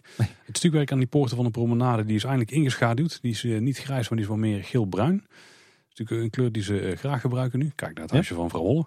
En ook een nieuwe cameramast op designingang uh, die is gespot. En het dienstpad, dit was wel bijzonder trouwens, die dus vanaf ehm, ja, eigenlijk het verlengde van de dioramalaan uh, en ook in de restant van de dioramalaan is het trouwens langs uh, Polles Keukenloot en tussen Sprookjesbos. Die is open voor publiek, tijdelijk. Ja, dat weten we eigenlijk niet, hè, of dit tijdelijk is. Is hij alle keren open geweest dat jij in de Efteling bent geweest? Ja, ja, daar ben ik vrij zeker van eigenlijk. Oké, okay, nou. Ik moet wel zeggen, als je over dit, dit pad loopt, dan ben je wel meteen weer terug in de Efteling van de jaren negentig. Dat kan ik me voorstellen. Sowieso dachtelen over asfaltpaden is wel classic jaren 90 Efteling. Di dicht begroeid bos en van die oude lantaarnpaaltjes. Heerlijk. Hey, er stond een uh, interessant artikel in de Jij. Dat is het, uh, het, blad voor medewerkers van de Efteling. Ik kan, ik kan eigenlijk ook niet. Efteldingen klonk toch veel leuker. Ja, maar die hebben ze al ergens anders voor geclaimd. Ja, nou. En dat is een uh, gesprek tussen Sven Olrey en Sepp Rickley. Wie kent hem niet? Ik heb. De oud-manager oud van het Efteling Hotel. Oh, kijk. En uh, daarin uh, wordt onder andere gemeld, ja let op, dat in het nieuwe Efteling Hotel dat in 2024 af is, technologie ons verder gaat helpen om het gastcontact nog verrassender te maken. Hoe leuk is het als kinderen met een voornaam welkom worden geheten op het moment dat ze het lobby binnenstappen? Dan vergeet ze de rest van hun leven niet meer. Klinkt als een quote van Sven. Ja. Dus uh, een klein nieuwtje daarin. En 15 jaar geleden werd er al gesproken, Tim, over een tweede Efteling Hotel. Nou, dat is ook niet heel verrassend. Ik denk dat dat voor heel veel toevoegingen aan Efteling geldt. Ja, technisch gezien hebben we ook al een tweede Efteling Hotel natuurlijk. En misschien inmiddels al een soort van 2,5. Het is, het is eigenlijk het derde Efteling Hotel. Ja. Drie en een halfde. Nou, ons Nederlands is niet op zijn beste vandaag, maar daar komt Oh, ook wel over om te kletsen. Speak voor jezelf. I do.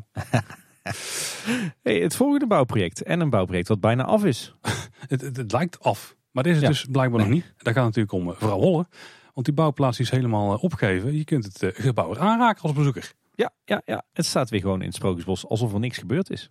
Ja, het enige wat dan alleen eh, niet gebeurt is dat vrouw naar buiten komt. Want het hele showtje werkt nog niet. Er staat ook een sandwichbord nu. Hè. Ik laat het weer sneeuwen in de winter. Liefst vrouw Holle. Ja, en eh, de Efteling eh, heeft deze zomer een hele toffe teaservideo op Twitter gezet. Leuk dat ze die moeite namen. We zullen ook weer even linken in de show notes. Ja, ze zijn dus nu aan het werk om de show aan de gang te krijgen. Er zijn ook wel werkzaamheden geweest bij een nieuwe besturingskast. Die staat in de technische ruimte. Die kun je dus eh, bereiken via de deur aan de achterzijde. Weten we meteen wat er dus in het huisje gebeurt. En weten we ook meteen waarom die deur zo breed is. Want als het een functionele deur is, dan moet die voldoen aan het bouwbesluit. Ehm, donderdag 8 september hebben we foto's gezien dat vrouw Holle geplaatst is. Of in ieder geval stond er misschien alleen maar dat toen werd ze getest met de luiken open. We hadden ook wat van die vreemde plekken in het stukwerk gezien. Er zaten speakers. Die zijn inmiddels netjes weggewerkt met, ja, met schilderwerk. Waardoor het net lijkt dat het onderdeel is van, eh, van het stukwerk. Ziet er echt wel netjes uit. Als je niet weet dat ze er zitten, dan eh, zie je het ook gewoon niet, denk ik. En ze hebben nog een aantal toffe details toegevoegd. Ze hebben de gordijntjes opgehangen achter alle ramen. Met wat objecten op de vensterbanken.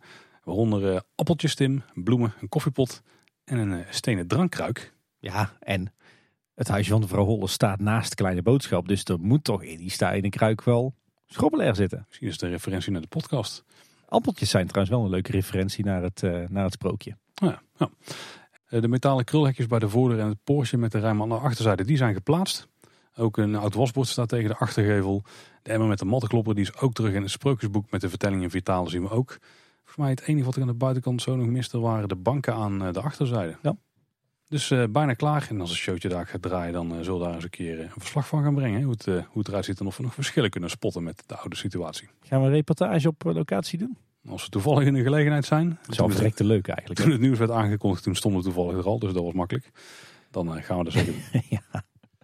Hey, dan naar weer een ander bouwproject. Het, het houdt niet op. Nou, gelukkig houdt dit niet op. hè. Nee, precies.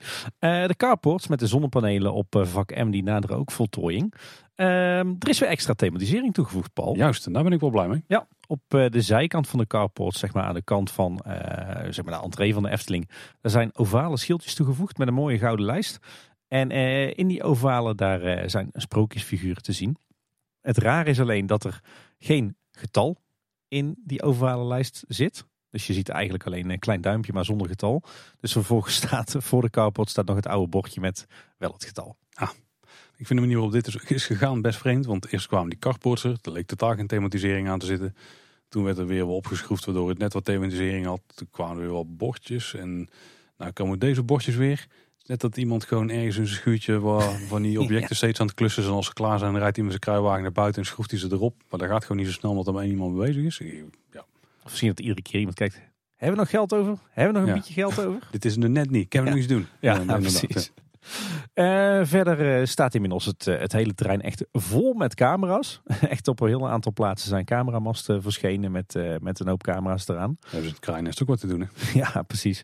Um, ook leuk is, is dat er langs, langs de looproute van heel vak KLM, dus eigenlijk van heel P2, mm -hmm. dat er verlichting is geplaatst. dat zijn diezelfde stevige houten palen die we nu ook terugvinden in het Duits bosje, hè, met die LED-armaturen erin. Uh, dan heb je nog zo'n zo'n gek hoekje ergens tussen uh, vak M met de zonnepanelen en het Duits bosje, waar alle kabels naartoe gingen vanuit de zonnepanelen. Daar is nu een enorme unit neergezet, waar volgens mij ja, alle elektriciteit die is opgewekt door de, door de zonnepanelen binnenkomt. En die wordt dan volgens mij omgevormd of verzameld voordat die het middenspanningsnet van de Efteling ingaat. Een hele technische unit. En van de week zag ik ook een berichtje op LinkedIn van Fudura. Als je goed hebt geluisterd naar het eh, interview met Koos, dan weet je dat dat de partij is die voor de Efteling uh, werkt aan de middenspanningsvoorziening. En uh, die vertelde dat ze twee nieuwe trafostations hebben geplaatst in de middenspanningsring van de Efteling.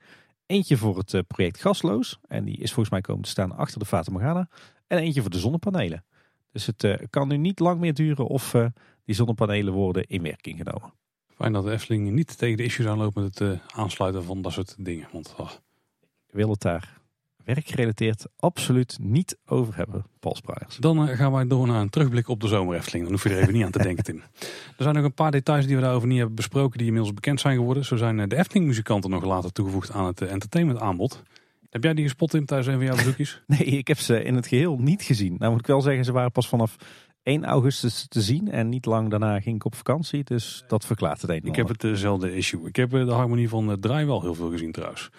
We hebben van wat insiders gehoord uh, dat de brandweerauto die naast de oude tufferbaan stond als fotoobject, dat het inderdaad een origineel voertuig was uit de baan. Uh, helaas werd hij door gasten flink toegetakeld, dus na een paar dagen is die alweer weggehaald. Wordt nu wel hersteld. Uh, en dan misschien wel de highlight, Tim, van deze zomer. Absoluut. Mogen we het zeggen? Ja, zeker. Dat is namelijk de nieuwe kipburger. We hebben hem beide geproefd. We hebben hem ook samen geproefd, Tim. En daarna nog een keer. En daarna nog een keer. Ik heb oh, ook meermaals. Echt, echt een heel goed ding. Die kon je natuurlijk krijgen bij de burgerbakkerij. Maar als hij dan dicht was, kon je hem ook bij vooral Bolters uh, krijgen. En dat is op een gegeven moment afgeschaft. En toen was de burger alleen maar te krijgen als de burgerbakkerij open was. Waar wij bijna een keer er zijn gefopt, Tim. Want wij wilden graag eentje scoren. De burgerbakkerij was dicht. Dus wij liepen naar vooral Bolters Kuchen. En toen zeiden ze, ja, die kun je alleen maar daar krijgen. Ja, maar die tent is dicht. Oh, maar die gaat denk ik open nou hoor. Toen rende de dame rende die kant op en toen stonden ze voor ons neus het deurtje open te maken. Zodat wij zo'n heerlijke kipburger konden eten. Oh, echt een lekker ding. De kipburger smaakt ook prima. Ja. Hey, ook leuk is dat uh, Aquanura met een zachte G enkele keren is uh, opgevoerd als uh, verrassing deze zomer. En ook interessant is dat de bloementuin die op het Tom van de Venplein was verschenen, of vooral in het plantsoen daar rondomheen, dat er een samenwerking was met de, Leisure Expert Group, een Nederlands bedrijf wat in thematisering en uh, conceptontwikkeling zit. dat is de eerste keer dat Efteling met dat bedrijf samenwerkt. De originele plannen die waren overigens nog veel groter, hadden via social media opgepikt. Ik kan me voorstellen, zoals we al zeiden, dat dit de eerste versie is. En dat dit gaat groeien en groeien. Dus wie weet worden die plannen in de toekomst ook opgepikt op de manier zoals initieel waren beoogd. Ja, dus ook die club uit eh, Amsterdam die vooral eh, groot is geworden met eh, Halloween, toch? Ja, volgens mij wel, ja. Verklaart wel trouwens meteen waarom het niet per se enorm Eftelings was, toch? Ja, nee, dat was ook wel de gedachte waar ik heen ging. Maar, maar het was ook weer niet dat je zegt... Nee, het is zeker, zo. zeker een concept met potentie. Dus als we het verder uitbreiden, dan kan het alleen maar meer Eftelings worden. In principe. Ja, wat ook wel leuk was om te zien is dat uh, Leon van het Twitter-account uh, Leon Efteling uh, de afgelopen week heel wat foto's heeft geplaatst van zomeravonden in het verleden. Dat is mooi om te zien. Heel veel jeugdsentiment. Ik werd vooral heel erg blij van de foto's van het terras naast de Marskramer waar je verse hamburgers kon krijgen vroeger. Ik heb het daar met een hoop vrienden heel vaak één uur s'nachts zien worden. Was het ook weer een spelletje spot de hinsen op deze foto's? ja, ik was denk ik bij het maken van zo'n beetje al die foto's wel aanwezig. Ja. Omroep Brabant had ook nog geschreven over het eh, zomerseizoen in de Efteling. Waarbij de Efteling zelf ook werd gevraagd om een reactie. En Efteling zei de drukte begon bij ons al in het voorjaar. En het liep de hele zomer door. Normaal is de laatste week van de vakantie extra druk. Maar dat viel dit jaar mee. Het was dus eigenlijk de hele zomer gezellig druk, maar nooit te druk. Nou, dat sluit wel aan op mijn ervaring. Ja, inderdaad. Wat ik zeggen. ik ben dan misschien echt in de highlight van de vakantie niet geweest. Volgens mij zijn wij de bouwvakperiode weggegaan. Dat is in Nederland natuurlijk klassiek de, de vakantieperiode dat was al mijn ervaringen. Wachtrijen van boven een uur heb ik zelden gezien. En meestal hingen ze bij de echt populaire attracties rond de drie kwartier of zo. Op de drukke momenten in het park. En als je het een beetje tactisch tuin, dan kon je het vaak nog wel voor 25 minuten tot een half uurtje doen. Bij de echt populaire attracties, dat is niet verkeerd voor een, eh, een drukke Efteling zomer. Nee, nee, je zag het ook wel aan het, gebru- aan het gebruik van P3, hè, het overloopparkeerterrein, eh, wat ze natuurlijk speciaal verhard hadden voor de extra drukke dagen. Nou, ik denk dat het twee keer is gebruikt deze zomer. Nou ja, wel iets meer denk ik, maar Het, is niet vaak echt, echt vervelend druk geweest of zo. nee, volgens mij ook niet. Nee. Hey, eh, terugkijkend op eh, de zomer, want inmiddels eh, zitten we in de herfst en regent het buiten pijpenstelen. Wat, wat vond jij van deze zomer Efteling? Laten we de basis zeggen, als je in de zomer naar de Efteling gaat, dan is het eigenlijk altijd wel prima. Maar laten we focussen op alle extraatjes die er waren.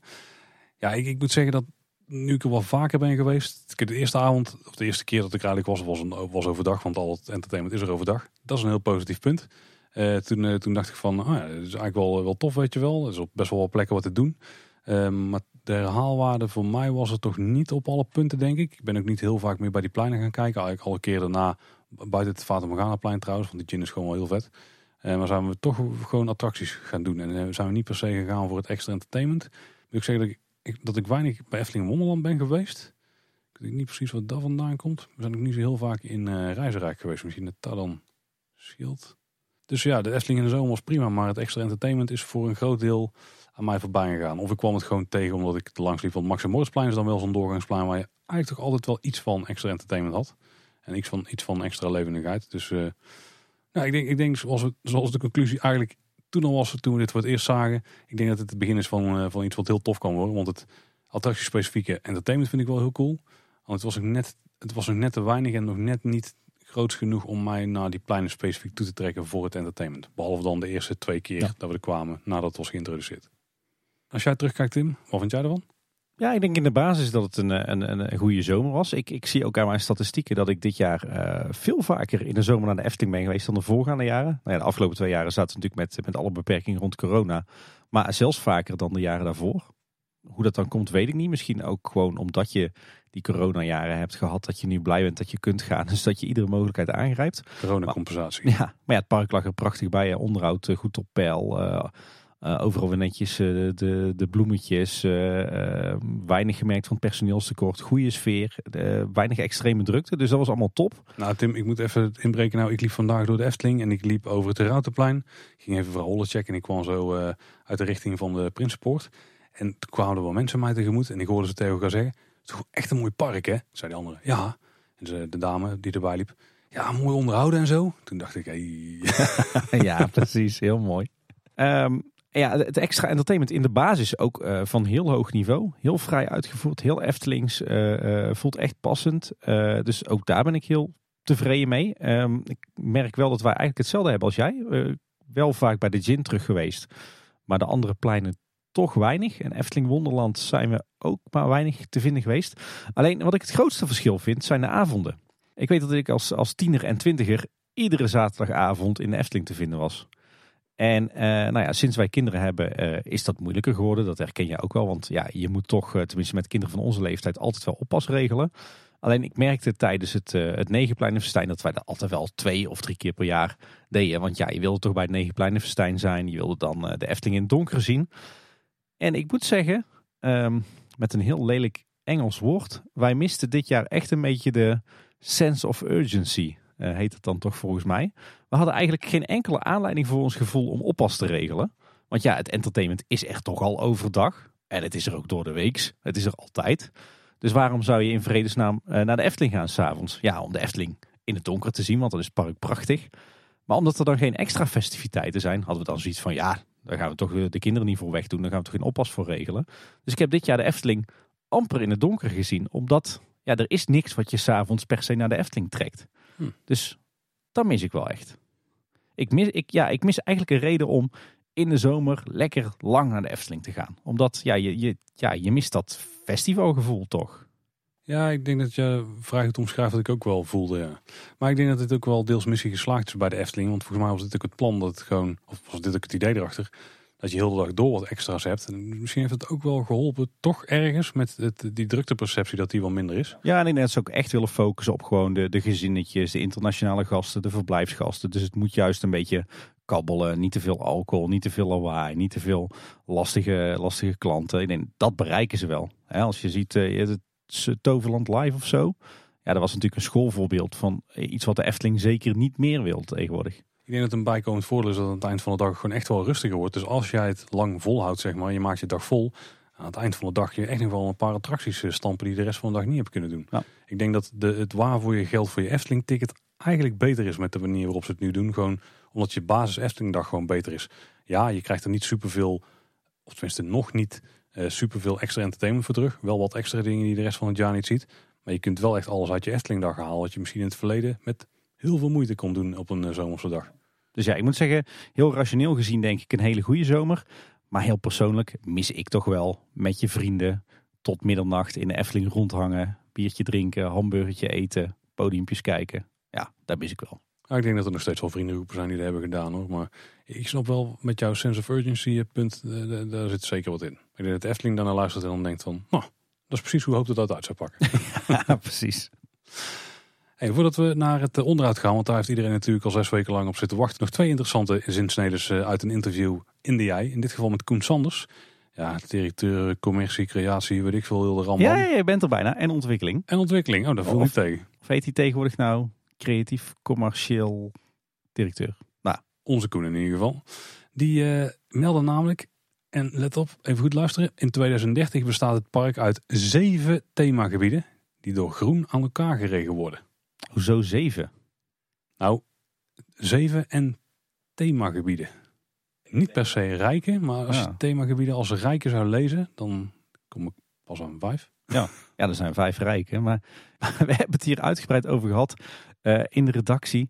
Wat is nou in vredesnaam dan je, je definitie van themagebied? Ze noemen natuurlijk zelf de wereld van Simbad en het Huiverwoud themagebied. Ja, Fata Morgana plein is er misschien ook eentje. Ja, maar als je zo gaat tellen, dan heb je, je hebt Fantasierijk. Dat is wel een themagebied. Je hebt Fata Morgana, dat is een themagebied. Je hebt uh, Max Moritz, dat is een themagebied. Je hebt Piranha, dat is een themagebied. Je hebt straks Huiverwoud, dat is een themagebied.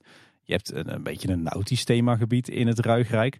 Je hebt een beetje een boerderij themagebied in het Ruigrijk.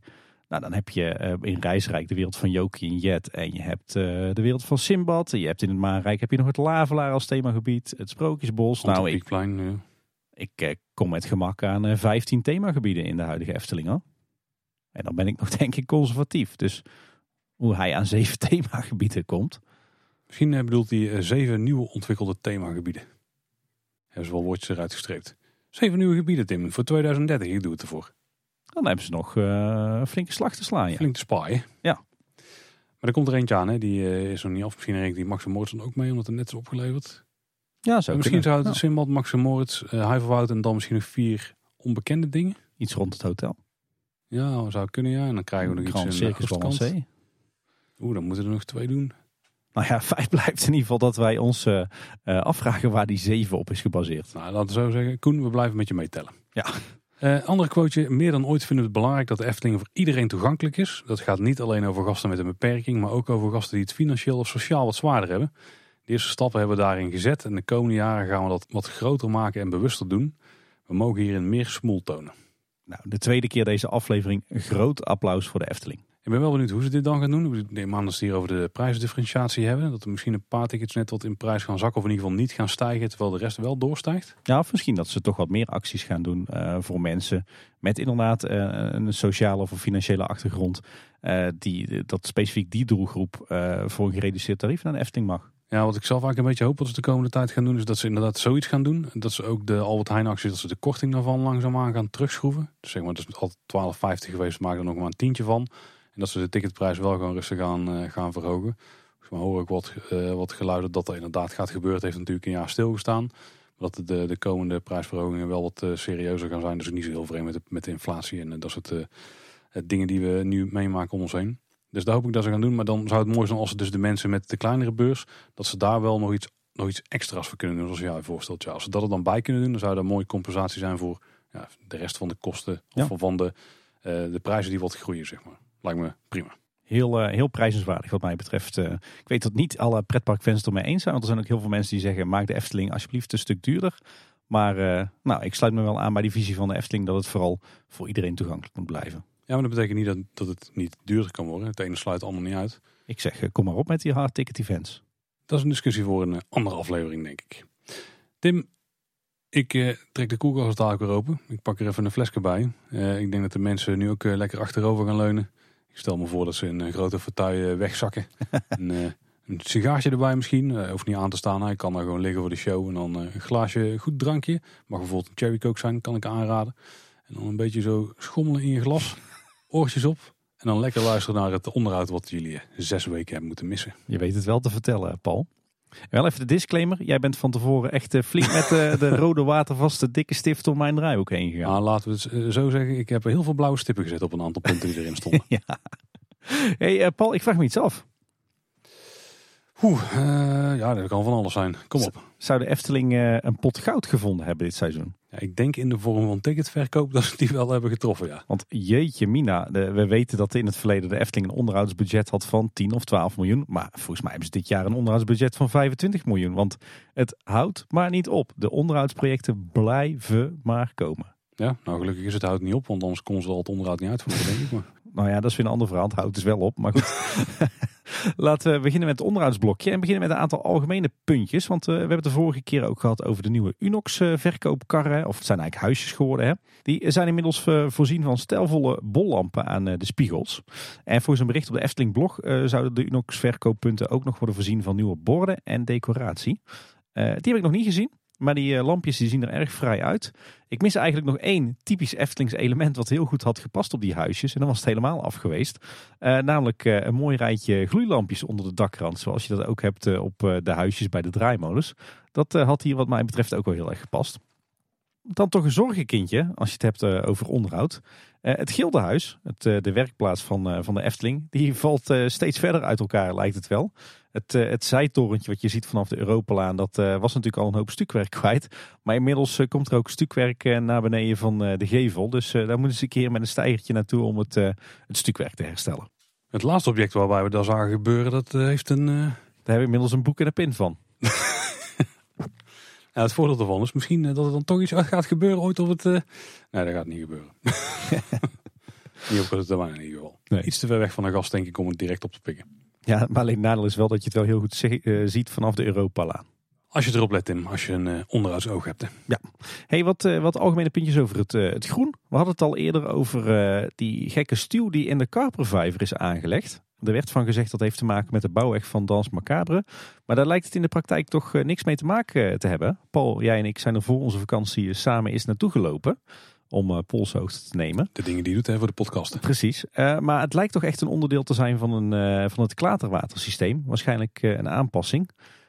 want we zien ook dat daar rondomheen ook allerlei nieuwe putten zijn aangebracht. En mogelijk is hier een verbinding gemaakt tussen de Karpervijver en de vijvers op het, het Loonse land. En regelen ze op deze manier ja, de scheiding tussen die verschillende waterlichamen. Zoals dat dan zo mooi heet. nog meer water, want er zijn blijkbaar schildpadden uitgezet in de Kano-vijver. Uh, die zijn gespot door verschillende bezoekers op social media. En dat werd ook bevestigd door de Efteling. Uh, onduidelijk was of de Efteling die heeft uitgezet of dat bezoekers die hebben meegenomen. Uh, en als de Efteling het heeft gedaan, waarom? Want ik vraag me af, zijn dat geen ongewenste invasieve exoten? Het is niet echt een inheemse diersoort, nee. Nou, het zijn sowieso exoten, maar je hebt ook een categorie die, die is zeg maar een bedreiging voor de inheemse soorten. En die mag je dus mag je niet uitzetten. En dan moet je eigenlijk, uh, nou, die moeten eigenlijk richting schildpaddensoep. Maar goed, het probleem lijkt zichzelf opgelost te hebben. Want de Kano-vijver staat inmiddels natuurlijk droog. Dus uh, ik ben benieuwd waar de schildpadjes heen zijn. Mocht er binnenkort uh, bij Panorama schildpaddensoep worden geserveerd. Lijkt me echt iets voor Maries van Team Talk. Broodje erbij. Oeh, die houdt wel van treurig eten proeven. Dan een hele bijzondere. Het, het paadje wat zeg maar begint tussen Joris en de Draak en de Piranha. Uh, zeg maar daar waar nu ongeveer de bouwinrit is van uh, Dans Macabre. Uh, en dat loopt dan zo langs de Kano-vijver en het gebouw van de Piranha naar het Piranha-plein. Dat was echt zo'n beetje zo'n griebeshoekje met van die hele oude vieze asfalt en bijna geen beplanting. Die is recent flink opgeknapt. Het asfalt is eruit. Het is nu vervangen door een, een halfverharding. Een beetje vergelijkbaar met wat er langs de Eftelingse straat ligt nu. en de plantsoentjes die zijn voorzien van beplanting en mullig. Ziet er prachtig uit. Alleen ik snap hier iets niet, want volgens mij is dat nu alweer half afgebroken om de bouwweg aan te kunnen leggen voor Dans Macabre. Ja, dat klopt ja. En dan zag onze redactie nog wat interessants voorbij komen op internet. De beschikking van de provincie eh, naar aanleiding van een deelssaneringsplan voor de Europalaan 1 te Kaatsheuvel. Een sanering, je zou zeggen, is dat asbest voor het spookslot, maar dat gaat via de gemeente, dus dit gaat om een bodemverontreiniging.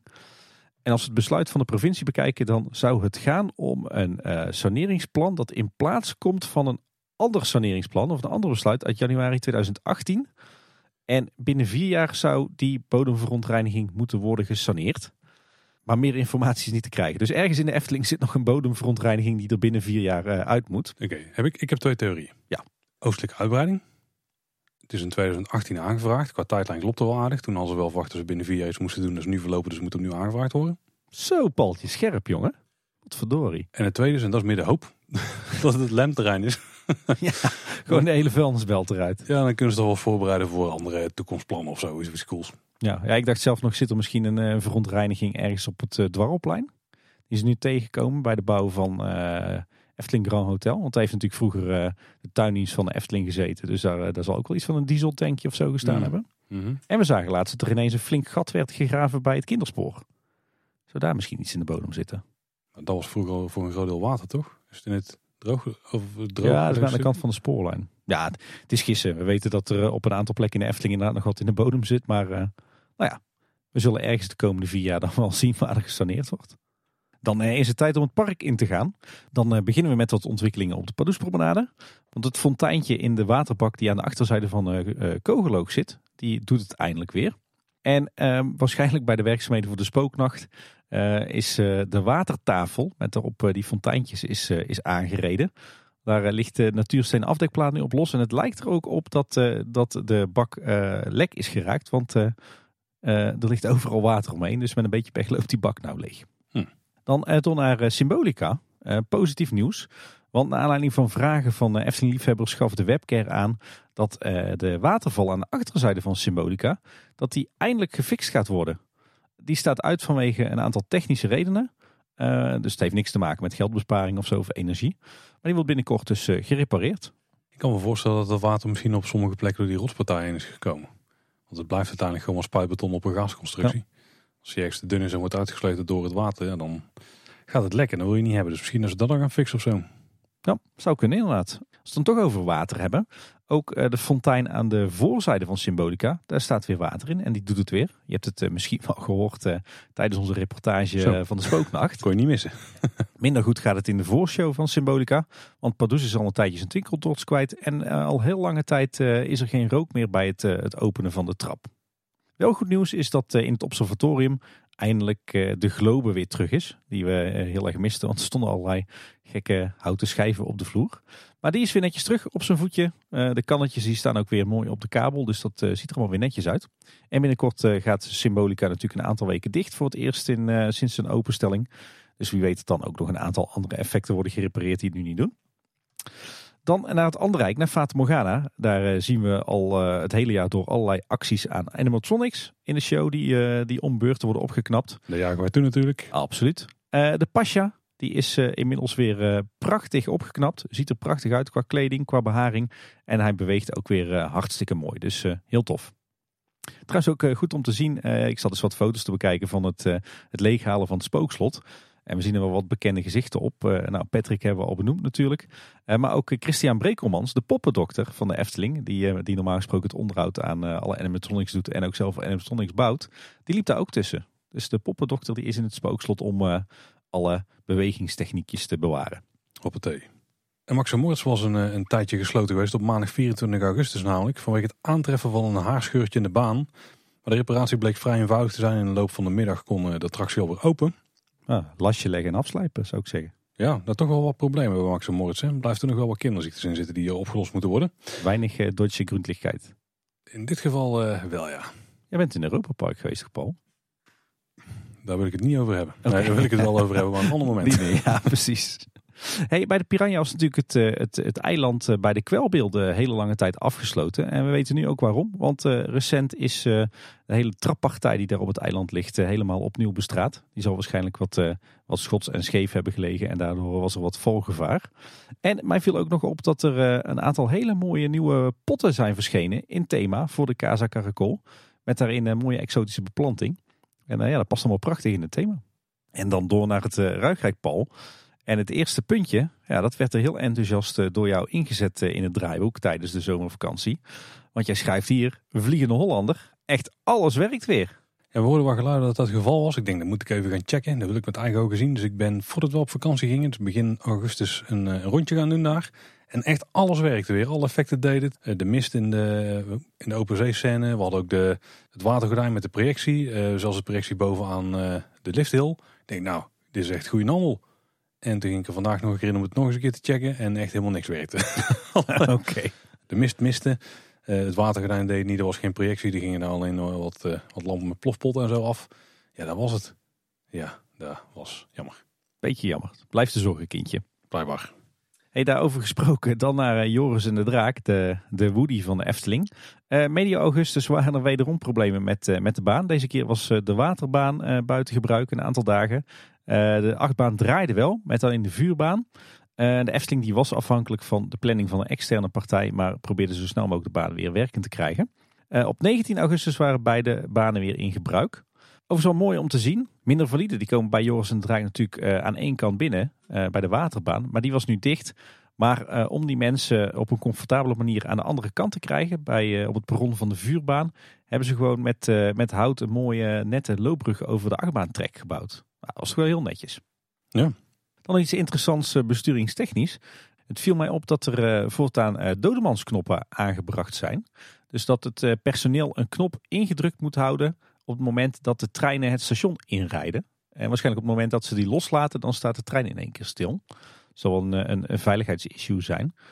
En eh, omdat ze daar nu dus eh, moeten staan terwijl de trein eh, binnenkomt, zijn er ook, ja, het zijn niet echt bureaustoelen of zo aangebracht, maar een soort palen waar ze wat makkelijker op kunnen hangen bij het knopje. Let er maar eens op als je er bent. Ga ik doen. En dan eh, iets anders wat een beetje jammer is. Je hebt eh, die muur hè, tussen Joris en de Draak en de vijver van de Vliegende Hollander. En eh, het zal je wel eens op zijn gevallen dat het water in die plas wat hoger staat dan, dan de, de vloer waar je overheen op, zeg maar. En wat blijkt nu, op sommige plekken komt daar water uitstromen. Ja, water eh, zoekt zijn weg wel. Die muur die moet dus opnieuw waterdicht worden gemaakt. Dat door naar bron 1898. Ehm, de deuren van het voorportaal naar de kleedkamer die zijn voorzien van nieuwe automatische deurdrangers. Eh, die gaven natuurlijk wel eens, eh, wel eens problemen, maar die doen het nu weer goed. Eh, de pijp van baron Gustav Hoogmoed in het loonlokaal, die rookt weer flink. Het enige wat we al een tijd lang missen is het uh, prestation. Zeg maar de plek waar je wordt geremd voordat je het station inrijdt naar de achtbaanrit. Daar word je natuurlijk geruisloos geremd door van die magneetremmen. Maar daar klonk altijd een soort mechanisch remgeluid. Dat was gewoon een geluidseffect. Maar dat is al een hele lange tijd defect. Dus misschien is dat vergeten of zo.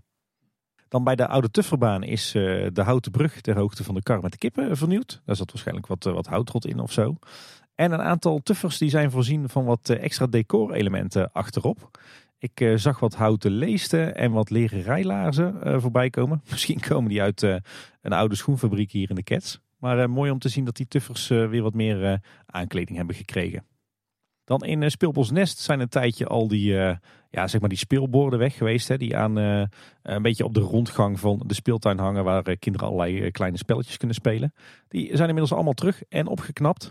En ook heel tof, uh, kapitein Gijs is natuurlijk een tijdje in onderhoud geweest. Nou, inmiddels is het huisje helemaal uh, netjes opgeschilderd. En uh, zowel het kanon als de kapitein zelf, die zijn terug van weg geweest uit de werkplaats. En die zijn echt prachtig opgeknapt. Echt heel mooi om te zien hoe dat die nu gedecoreerd zijn. Dus dat ziet er allemaal weer als nieuw uit. Ja, en dan toch het zorgkindje van Efteling, Tim. Want we zijn inmiddels in Reizenrijk aanbeland. En dan hebben we de oliespuiter die jij net al uh, hintte. Ja. De pagode. Op donderdag 1 september was er namelijk een lekkage van de hydraulische olie. Dus van die grote cilinders die het ding omhoog moeten pompen. De lekkage was snel verholpen. De olie die was wel terechtgekomen in de meandering en op het harthof. Nee, flink gespoten dan. Nou, en de schoonmaakwerkzaamheden die duurde ook nog de rest van de dag. Ja, want hydraulische olie is echt de grootst mogelijke rotzooi. Dus ik ben benieuwd of ze allemaal af hebben gekregen. Laat het hopen, anders moeten we daar wel steentjes gaan omdraaien. Overigens wel uh, heeft hij nog steeds wel wat kinderziektes hoor. Want het komt regelmatig voor dat hij wat langer uh, buiten bedrijf is. Dan uh, de gondoletta, die is van 5 tot en met 16 september in onderhoud. wat is er te zien? Nou, sowieso zijn alle bootjes weer van de staalkabel gehaald. Die liggen weer, weer aan het pad richting het Rijsrijkplein. Verder opvallend op het Gondoletta-eiland tegenover bron 1898. Daar vindt flink bosonderhoud plaats. Uh, daar lag uh, een tijdje zo'n verdorde stobbelwal. Nou, die is helemaal weggehaald. Maar er zijn ook een aantal naaldbomen gekapt. Die er volgens mij ook niet echt florisant meer bij, bij stonden. En dat hele hoekje dat, is nu helemaal opgeschoond tot, tot op de kale grond, zeg maar. Ben benieuwd wat daar komt. Of dat er nieuw bos wordt aangeplant. Of dat we daar toch beplanting krijgen. Of weer ouderwetse bloemetjes. Ik denk het niet. Maar wordt behoorlijk serieus aangepakt hier. En ook wel opvallend, ook die zou in eerste instantie drie weken dicht gaan voor onderhoud. Maar dat onderhoud is nu maar ingekort na één week, van 3 tot en met 7 oktober. We verwachten al niet al te grootste zaken, maar eh, verwacht nu nog minder. Ja. Het zal wel gewoon een technische controle zijn van, uh, van alles. En uh, misschien wat kleine reparaties en dat zit. Ja, denk het ook. En dan een ander zorgenkindje. Ze blijven maar komen, de zorgenkindjes. Archipel, want daar is de valdemp aan de ondergrond een, een issue lijkt het. Want die lijkt het te scheuren. Een deel vooral het onder water ligt dan. En er zijn blijkbaar ook veel kuilen onder die rubbergranulaat. Ja, dat is natuurlijk wel logisch, hè? want het water uit de speeltuin het loopt natuurlijk onder die valdempende ondergrond en dan spot het natuurlijk ook grond weg. Ah, tuurlijk ja. Oh, ik vind het wel grappig, want ik weet nog dat wij uh, ons uh, tijdens of kort na de opening afvroegen van hoe gaat zo'n uh, zo'n rubbergranulaatvloer zich eigenlijk gedragen onder water. En zeker onder chloorwater blijft dat dan wel heel. Nou ja, dat antwoord is inmiddels wel gegeven, ja, lijkt mij. Ja. Ja, je, je ziet gewoon, die, die, ik denk dat de hele vloer poreus is geworden of zo door dat water. Ik, ik ben benieuwd eh, hoe dat nou zit. Een heel gedeelte van de speeltuin was een tijdje afgezet. Is nu weer vrijgegeven. En nu hebben ze voor tijdelijk zandzakken op al die scheuren gelegd. Ziet er zeer bijzonder uit, kan ik je wel vertellen. En er is ook permanent toezicht, zodat er niet gesjouwd en gegooid gaat worden met die, die zandzakken. De Efteling die geeft aan dat ze op korte termijn een gesprek hebben met een externe partij. En dat ze hopen dit snel aan te kunnen pakken. En inmiddels weten wij van insiders dat Archipel in week 39 en 40 dicht is. Dat eh, is van 26 september tot en met 7 oktober. En dan wordt onder andere de vloer gerepareerd. Maar ik ben bang dat je er met een beetje repareren niet bent hoor. Ja, ik weet ook niet het werk, maar laten we het hopen dat het daar wel uh, fixt. Het is trouwens wel lachen. Ik was van de week bij Sirocco en uh, daar had uh, een van de plofpotten storing. Die bleef maar blazen. Dat was ook een bijzonder watereffect. Een soort fonteintje. Ja. We door naar Marenrijk, Tim. Bij Droomlicht hebben ze daar een fix gedaan bij het uitgangspad. Dat was altijd een beetje ja, zo'n pad met zo'n vertrapte... Zaad. Ja, maar er kwam ook wel kunststof of zo nog tussendoor. Of, maar ja, volgens mij van die worteldoek, ja. ja. Daar hebben ze gewoon dichtgestraat nu met de klinkers. En dat ziet er netjes uit, hè? Ja, maar niet heel erg klimaatrobuust, hè? Ah ja, dat weten we inmiddels, ja. Had anders gekund. Maar het ziet er in ieder geval beter uit dan dat vertrapte plantsoentje. Dat is waar. En bij Villa Volta waren er een paar weken wat problemen met de mond van Hugo. Die bleef eerst openstaan. Later deed hij ook helemaal niks meer. Hij beweegt nu inmiddels wel weer. Maar nog niet helemaal zoals je zou willen dat het beweegt. Maar ze lijken eraan aan het sleutelen zijn. Hopelijk snel volledig opgelost. Uh, dan uh, station Marenrijk. Daar kreeg dit voorjaar natuurlijk een flinke onderhoudsklus. Maar blijkbaar was het pas fase 1. Want uh, na het einde van het zomerseizoen zijn ze begonnen aan fase 2 van het onderhoud. Het hele station en een heel deel van het Sint-Nicolaasplaats, die staan inmiddels weer in de bouwhekken. Het lijkt erop dat ze deze keer ook die poort gaan opknappen, hè, waar je doorheen loopt vanaf het Witte Paard richting Droomvlucht. Hopelijk gaan ze dan ook dat bord wat daar ophangt schilderen, dat is ook flink aan bladderen. Maar in het station zelf hebben ze de houten vlonderplanken volledig vervangen. Ook geen overbodige luxe, hè, zeg maar het, het perron. En uh, ze zijn nog aan het werk aan het, het pannendak van het station. Opvallend dat daar de eigen bouwdienst van de Efteling bezig is. En niet een of andere externe aannemer. Dus dit doen ze lekker zelf. En als het hebben over oog voor detail. Ik zag dat het bordje station Marenrijk. Wat natuurlijk naast het spoor staat in het station. Dat hij een iets andere layout heeft gekregen na de schilderbeurt. Meer, meer Eftelings. Dus dat is heel tof. Het enige wat we, wat we nog echt missen is uh, het onderhoud van de Sint op de fontein. Hè. Die, uh, die staat er heel slecht bij. Hopelijk uh, pikken ze die dan ook gelijk mee. Dan de stoomtrein zelf. Die is in een onderhoud van 5 tot en met 9 september. Dus dat is de week van opname. Een grote klus, want de houten spoorbrug over de Siervijver die wordt volledig vervangen. Een mooie, mooie infrastructurele klus is dat. We hebben een linkje in de show notes gezet naar wat foto's. Maar die wordt gewoon van voor naar achter volledig voorzien van nieuw hout. Uh, sinds een hele tijd geleden rijdt de stoomtrein ook uh, tot laat in de avond, ook tijdens Aquanura shows. Daar lijkt de Efteling weer mee gestopt te zijn. De aangepaste tijden waarbinnen de stoomtrein uh, bereidbaar is, hebben een technische oorzaak. Want twee van de drie locomotiefs, Aagje en Treintje, die staan stil. Is alleen Moortje die kan rijden. En blijkbaar niet een hele dag. Dus dan fixen ze het op deze manier. Ja, de Efteling die zegt daarover, we wachten op een onderdeel dat voorlopig niet geleverd kan worden. Ik had begrepen dat het zou gaan om een stoomketel. Dat is toch een redelijk uh, belangrijk item, eh, onderdeel van de stoomtrein. En Efteling zegt ook nog, een stoomlocomotief heeft 12 tot 13 uur afkoeltijd nodig voordat we ze weer kunnen gebruiken. Dus eigenlijk sparen ze een moordje een beetje als enige lok. Ja. Ja, ik dacht eerst dat het misschien wat te maken zou hebben met grote drukte bij de spoorwegovergang uh, ter hoogte van de bouwplaats van het Efteling Grand Hotel. Dat ze daarom niet wilden rijden tijdens de inloop van het park en de uitloop van het park. Maar het heeft zeg met de techniek eh, te maken. Van Aagje is bekend dat hij al lange tijd buiten gebruik is in verband met uh, problemen met de stoomketel. de reden van de recente uitval van Treintje, die weten we nog niet. het is natuurlijk ook zo dat die overgang niet per se drukker is dan de overgang die je al had. En nee, dat is deze is ook een stuk breder. Dus. Ja, ja, maar breder is juist een probleem hè, voor uh, stoomtreinen. Hoe smaller de doorgang, hoe beter. Heb ik mij laten vertellen door machinisten. Ja, dat is minder wat je in de gaten moet houden. Ja. Kan, kan me eens zo voorstellen. Ja. Dan uh, door naar het Lavelaar. Dat uh, is eindelijk weer volledig geopend. De werkzaamheden aan het straatwerk die, die zijn afgerond daar. ook aan het Larikoekhuis, de bakkerij, die is inmiddels weer open. En het showtje daar is flink opgefrist en opgeknapt. Ook de molen draait weer. Natuurlijk een terugkerend item bij Kleine Boodschap. Laten we hopen dat die nu definitief gefixt is. En verder zijn er aan de buitenkant nog wat kleine dingetjes veranderd. er hangt een nieuw hanglampje bij de ingang. Zeg maar de plek waar de as van de molen het gebouw binnenkomt. Die is helemaal opnieuw voorzien van riet en dakpannetjes en lood. Dus dat is bouwkundig helemaal opgeknapt. Het enige wat nog terug moet komen daar is het, het mooie uithangbord. Verder wordt er sinds de laatste week van augustus flink geklust aan Lals Brouwhuis. Daar eh, is eh, de Efteling Bouwdienst bezig om het, eh, het waterrad terug te plaatsen, waar ze wat aangesleuteld hadden. Verder zijn de lolwippen volledig voorzien van gloednieuwe valdempende ondergrond en ook nieuwe autobanden. En het uh, Slakkenhuispodium, ook zo'n bijzonder plekje in het Lavelaar, is helemaal voorzien van nieuwe aanplant. En de vijverbakjes daar rondomheen die zijn schoongemaakt en van een nieuwe coating voorzien. Enige bijzondere vond ik dat er een buggystalling is gemaakt voor de slakkenmonorail bij het hekje voor Laaf Ludwig. Maar je zou toch zeggen, je maakt toch geen buggystalling bij een kijkplek? Ja, ja. inderdaad. Hm.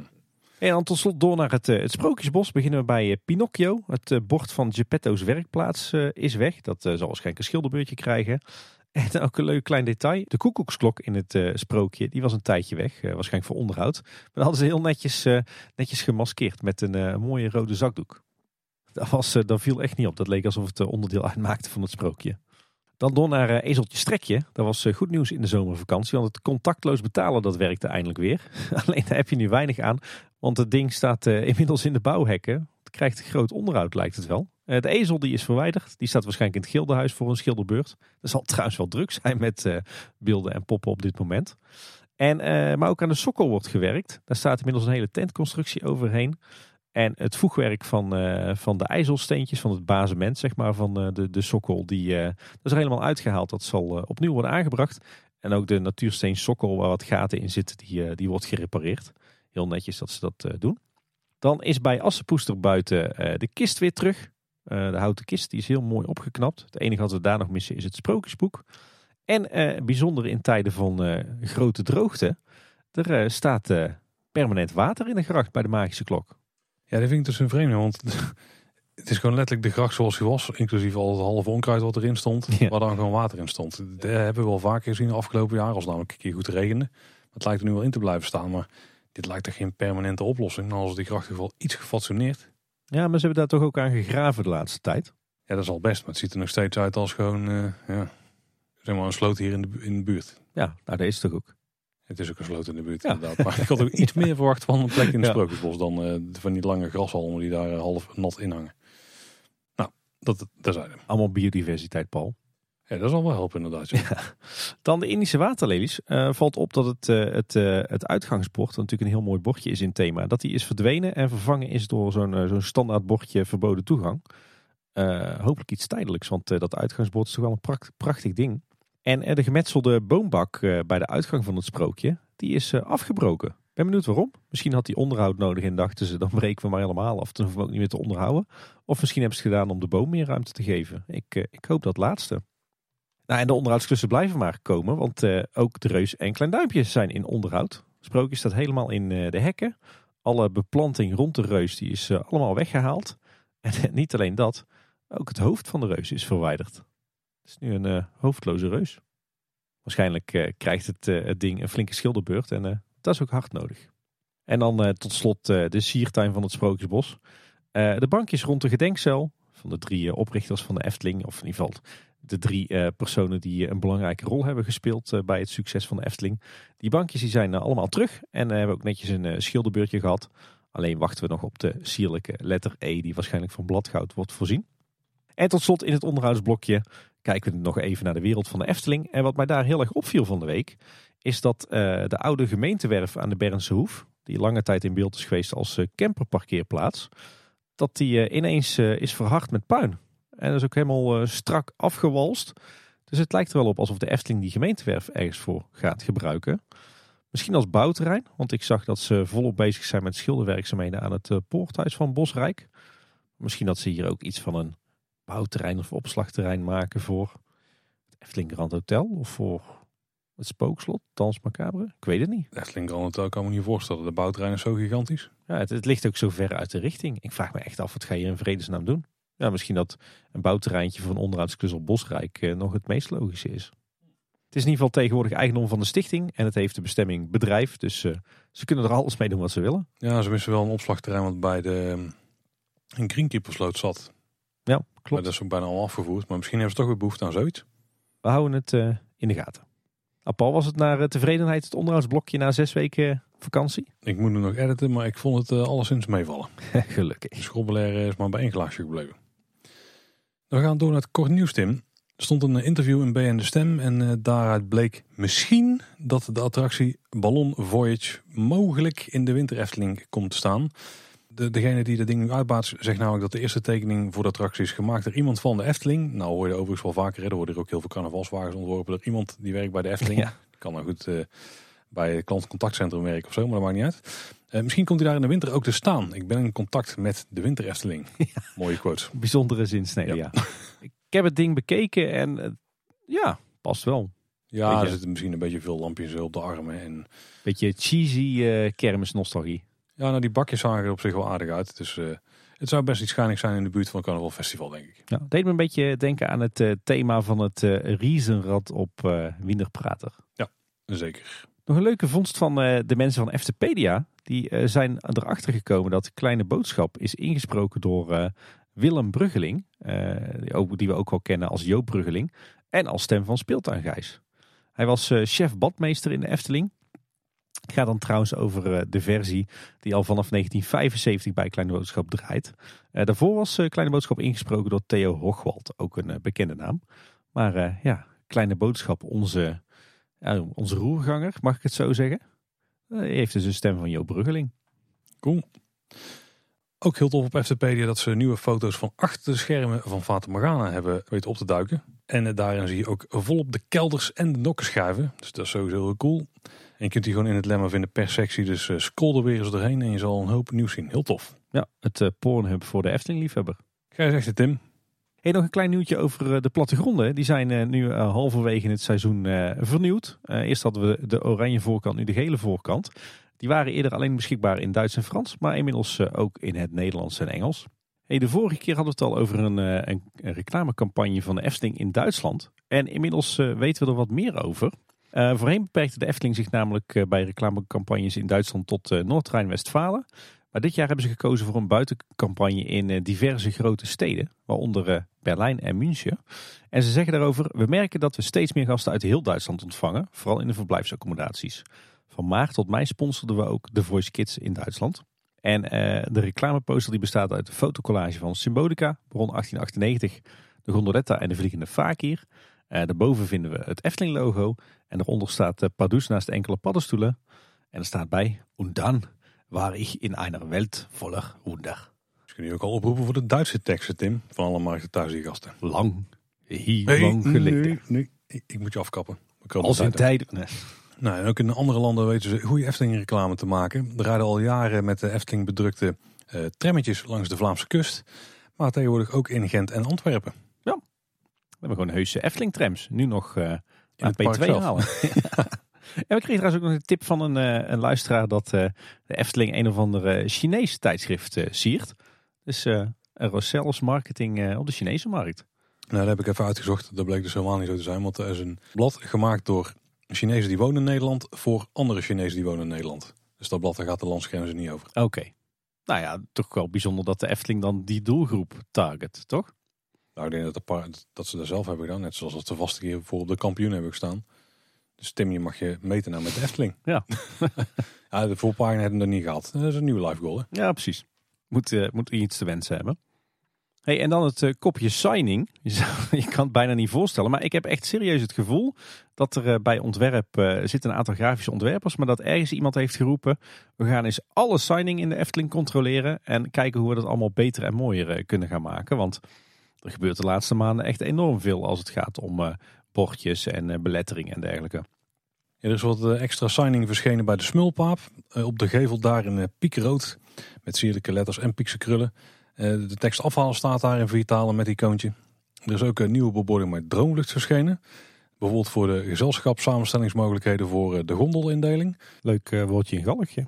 Oeh, die doet best goed, ja. Oh, de passing is op bord, denk ik. Die staan nog verstaan op een donkerblauw bord boven de deur naar de opstaphal. Is ook een versimpeld en daardoor veel duidelijker bord. Let op, loopband in de opstaphal, ook in vier talen. En vrij recent verschenen nieuwe bordjes voor minder valide mensen. Op een sandwich bord bij de ingang. Uh, daar wordt uitgelegd waarom je, uh, wanneer je in de attractie kunt. Dus als je zelfstandig van een trap af kunt klimmen bijvoorbeeld. En er is ook een paaltje geplaatst onder de bollen die je verwijst naar, naar de virtual reality ervaring van Droomvlucht. Die trouwens een nieuwe gethematiseerde deurbel heeft. Hoppatee. Details. Precies. Ja, je had hem geschrapt, maar ik denk fiets hem er toch in. Dan berichten we natuurlijk al eerder over een, een krijtbord bij de wachtrij van Polles Keuken. Waar het personeel hele mooie uitbeeldingen op tekende. Dat is inmiddels vervangen door een definitief bord. Waarmee ze de splitsing maken tussen gasten met een reservering en geen reservering. Netjes in het symbolica thema en in vier talen natuurlijk. Bij Baron 1898 is ook veel gewerkt aan de signing. zo zijn de, de deuren van het voorportaal inmiddels voorzien van grote stickers met daarop ploeg A en ploeg B. En in het loonlokaal heb je natuurlijk de drie deuren die naar het ophaalgebouw leiden, de opstaphal. En op die deuren is inmiddels heel groot de aanduiding 1, 2 en 3 geschilderd. Je zou zeggen, dat is lelijk. Maar ze hebben echt wel hun best gedaan om het, uh, het lettertype van die cijfers heel erg in dat industriële, in die industriële look en feel te laten zijn. Dus ook daar is aandacht aan besteed. En verder zijn er ook nog nieuwe stijlvolle bordjes geschroefd op het raam van de operator van de oude Tufferbaan. Om wat duidelijker te maken dat je links en rechts moet opstellen. Met daarop een hele stijlvolle piekse uitbeelding van een tuffer. En we schrokken allemaal, want op eh, P2 was het bordje Klemisch Bocht verdwenen. Ja, maar er is ook een reden voor. Want niet alleen het bord is verdwenen, ook Klemi is verdwenen. Oh, weten we wel wat het is? Ja, ze gaat naar Hoppenbrouwers. Ah, een andere functie bij een ander bedrijf. Ja. De Efteling zit tegenwoordig flink in de zonnebrand, Tim. Ja. De Efteling heeft geen zin in een brandschade, denk ik. Nee, er zijn twee zonnebrandcrème automaten geplaatst. En die vind je tegenover Archipel bij het terras van Panorama en op het Piranhaplein. Er komt deze week ook nog een derde bij, bij Archipel. Ja, of is die verzet? Dat zou ook nog kunnen. Uh, die moeten we eens even checken. Maar er zijn in ieder geval meer dan één in het park. Dit gaat om een uh, pilot samen met leverancier Kerlin. Je kunt daar genoeg zonnebrandcrème krijgen voor een smeerbusje. Dat kost 50 eurocent. Je krijgt dan zonnebrand voor factor 30. Betalen kan gewoon contactloos met je bankpas op telefoon. Wat wel sympathiek is aan dit initiatief is dat een uh, deel van de opbrengsten wordt gedoneerd aan KWF kankerbestrijding. De Efteling die verdient er niks aan. Er wordt wel een deel van het geld gehouden, maar dat is natuurlijk nodig voor het bekostigen van die crème en automaten. En de rest wordt dus gedoneerd aan KWF. Ja, er werd wel de vraag gesteld waarom doet de Efteling niet gratis. Maar ik snap het wel, want dan krijg je natuurlijk één grote smeerboel. Want dan gaat iedereen dat spul alle kanten op uh, smijten. Ja, plus dan komt er ook geen geld binnen om uh, dan aan KWF te geven. Ja, dat is waar. Ja, dat ook niet echt. Nee. uh, ze hebben daar wel een aardige slogan bij. Smeren is doneren. Nou, ja. Goed bedacht. En de Efteling maakte wel op wat meer vlakken werk van zonnebrandcrème. Want er is ook wat promotie voor smeren op de schermen in het Huis van de Vijf Zintuigen. Inclusief verwijzingen naar die twee automaten. En je kunt ook grote tubes zonnebrandcrème kopen in de souvenirwinkels. Ja, goed initiatief hè. Hartstikke ja. belangrijk om je goed in te smeren tegen, tegen de zon. Zeker in de zomer. Inderdaad, helemaal prima. doen ze goed. Ja, goed dat de Efteling hier uh, haar verantwoordelijkheid uh, inpakt. Zeker. Wat uh, horeca nieuws. Vanaf dinsdag 30 augustus zijn er flinke prijsverhogingen in de horeca doorgevoerd. Die zijn gemiddeld 15% en ze lopen op tot maximaal 40%. Oeh, daar gaan we Paul. Dat gaat wel impact hebben, ja. Het heeft natuurlijk uiteraard te maken met de hoge inflatie en de hogere inkoopkosten. En natuurlijk ook omdat de energieprijzen en de personeelskosten et cetera stijgen. Als je nou concrete voorbeelden daarvan wil hebben, dan kun je het beste het artikel op Loopings checken. Die hebben het helemaal uitgezocht tot op de laatste pinneke friet. Dus check gewoon het artikel wat je in de show notes vindt. Bekkerij Krumel blijkt een 9 plus te scoren bij de gasten. Kan ik me wel voorstellen, maar ja. dit is uh, bij monden van Frans Gournay op LinkedIn. Dus dan klopt het. Ja, wel een belangrijke aanpassing bij Bekkerij Krumel, want ze hebben een nieuw soort zaggertochten. Natuurlijk de chocolade perziktaart. Ehm, ja, wat ze er nu van gemaakt hebben is volgens mij een soort chocoladetaartje met stukjes gedroogde perzik. Eh, niet echt een, een zoals die volgens mij officieel hoort te zijn volgens het boekje. Maar heel eerlijk, ik vind hem wel een stuk lekkerder dan de originele zaggertochten. Ik heb deze nog niet gecheckt. Die andere heb ik inmiddels wel op. Ja, die was eigenlijk best goed bevallen, wel zwaar. Deze moeten we nog eens een keer checken. Deze is wat lichter en wat zoeter. En wat lekkerder. Tim, ik weet dat jij laatst bij de gelachkamer bent gaan eten. En daar hebben ze blijkbaar een nieuwe menukaart, hè?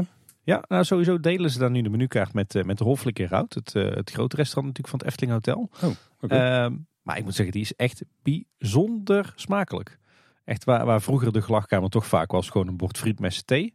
Krijg je nu echt, uh, echt heerlijke maaltijden die echt culinair van hoog niveau zijn. Een bord friet met twee satéetjes. Nee, we hebben echt een paar heerlijke gerechten gehad. Uh, zelf uh, de, de vis van de maand genomen. Het was gewoon een prachtig gerecht. Heel smaakvol, heel mooi opgemaakt. echt niet wat je, wat je verwacht te eten in, zo'n in de bar van, een, van een hotel. Dus wij aangenaam verrast. Zeker even checken, die nieuwe menukaart. Hey Paul, en weet je nog wat wij op spooknacht te, vreten, te eten kregen?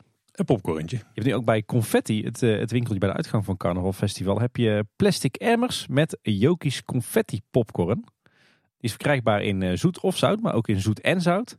Oh. Dus die komt denk ik in de plaats van, uh, hoe heet het, die kleine snoepjes ook alweer, die, uh, die je daar eerst kon krijgen. Jellybeans. Die ja. En misschien, ja, dat is natuurlijk ook wel zo dat Silent Fregat weg is. Dus hebben hier weer een tijdelijke plek om popcorn te scoren. Ja. Hm. Zijn tegenwoordig blijven ook quesadillas bij Casa Caracol. Zelfs nog niet gecheckt. Zag er goed uit wat ik van zag. En ook nog updates over de Coca-Cola Freestyle automaten. Want op dit moment is het opwaarderen van jouw, van jouw beker nogal een gedoe. Er komen blijkbaar nog self-service opwaardeerstations. Dus die zullen later in het park verschijnen. En ook nog wel een belangrijke update van uh, luisteraar Pepijn. Die meldt ons namelijk dat als je credits bij wil kopen op je beker, dan kan alleen maar per 1, 2, 5 of 10.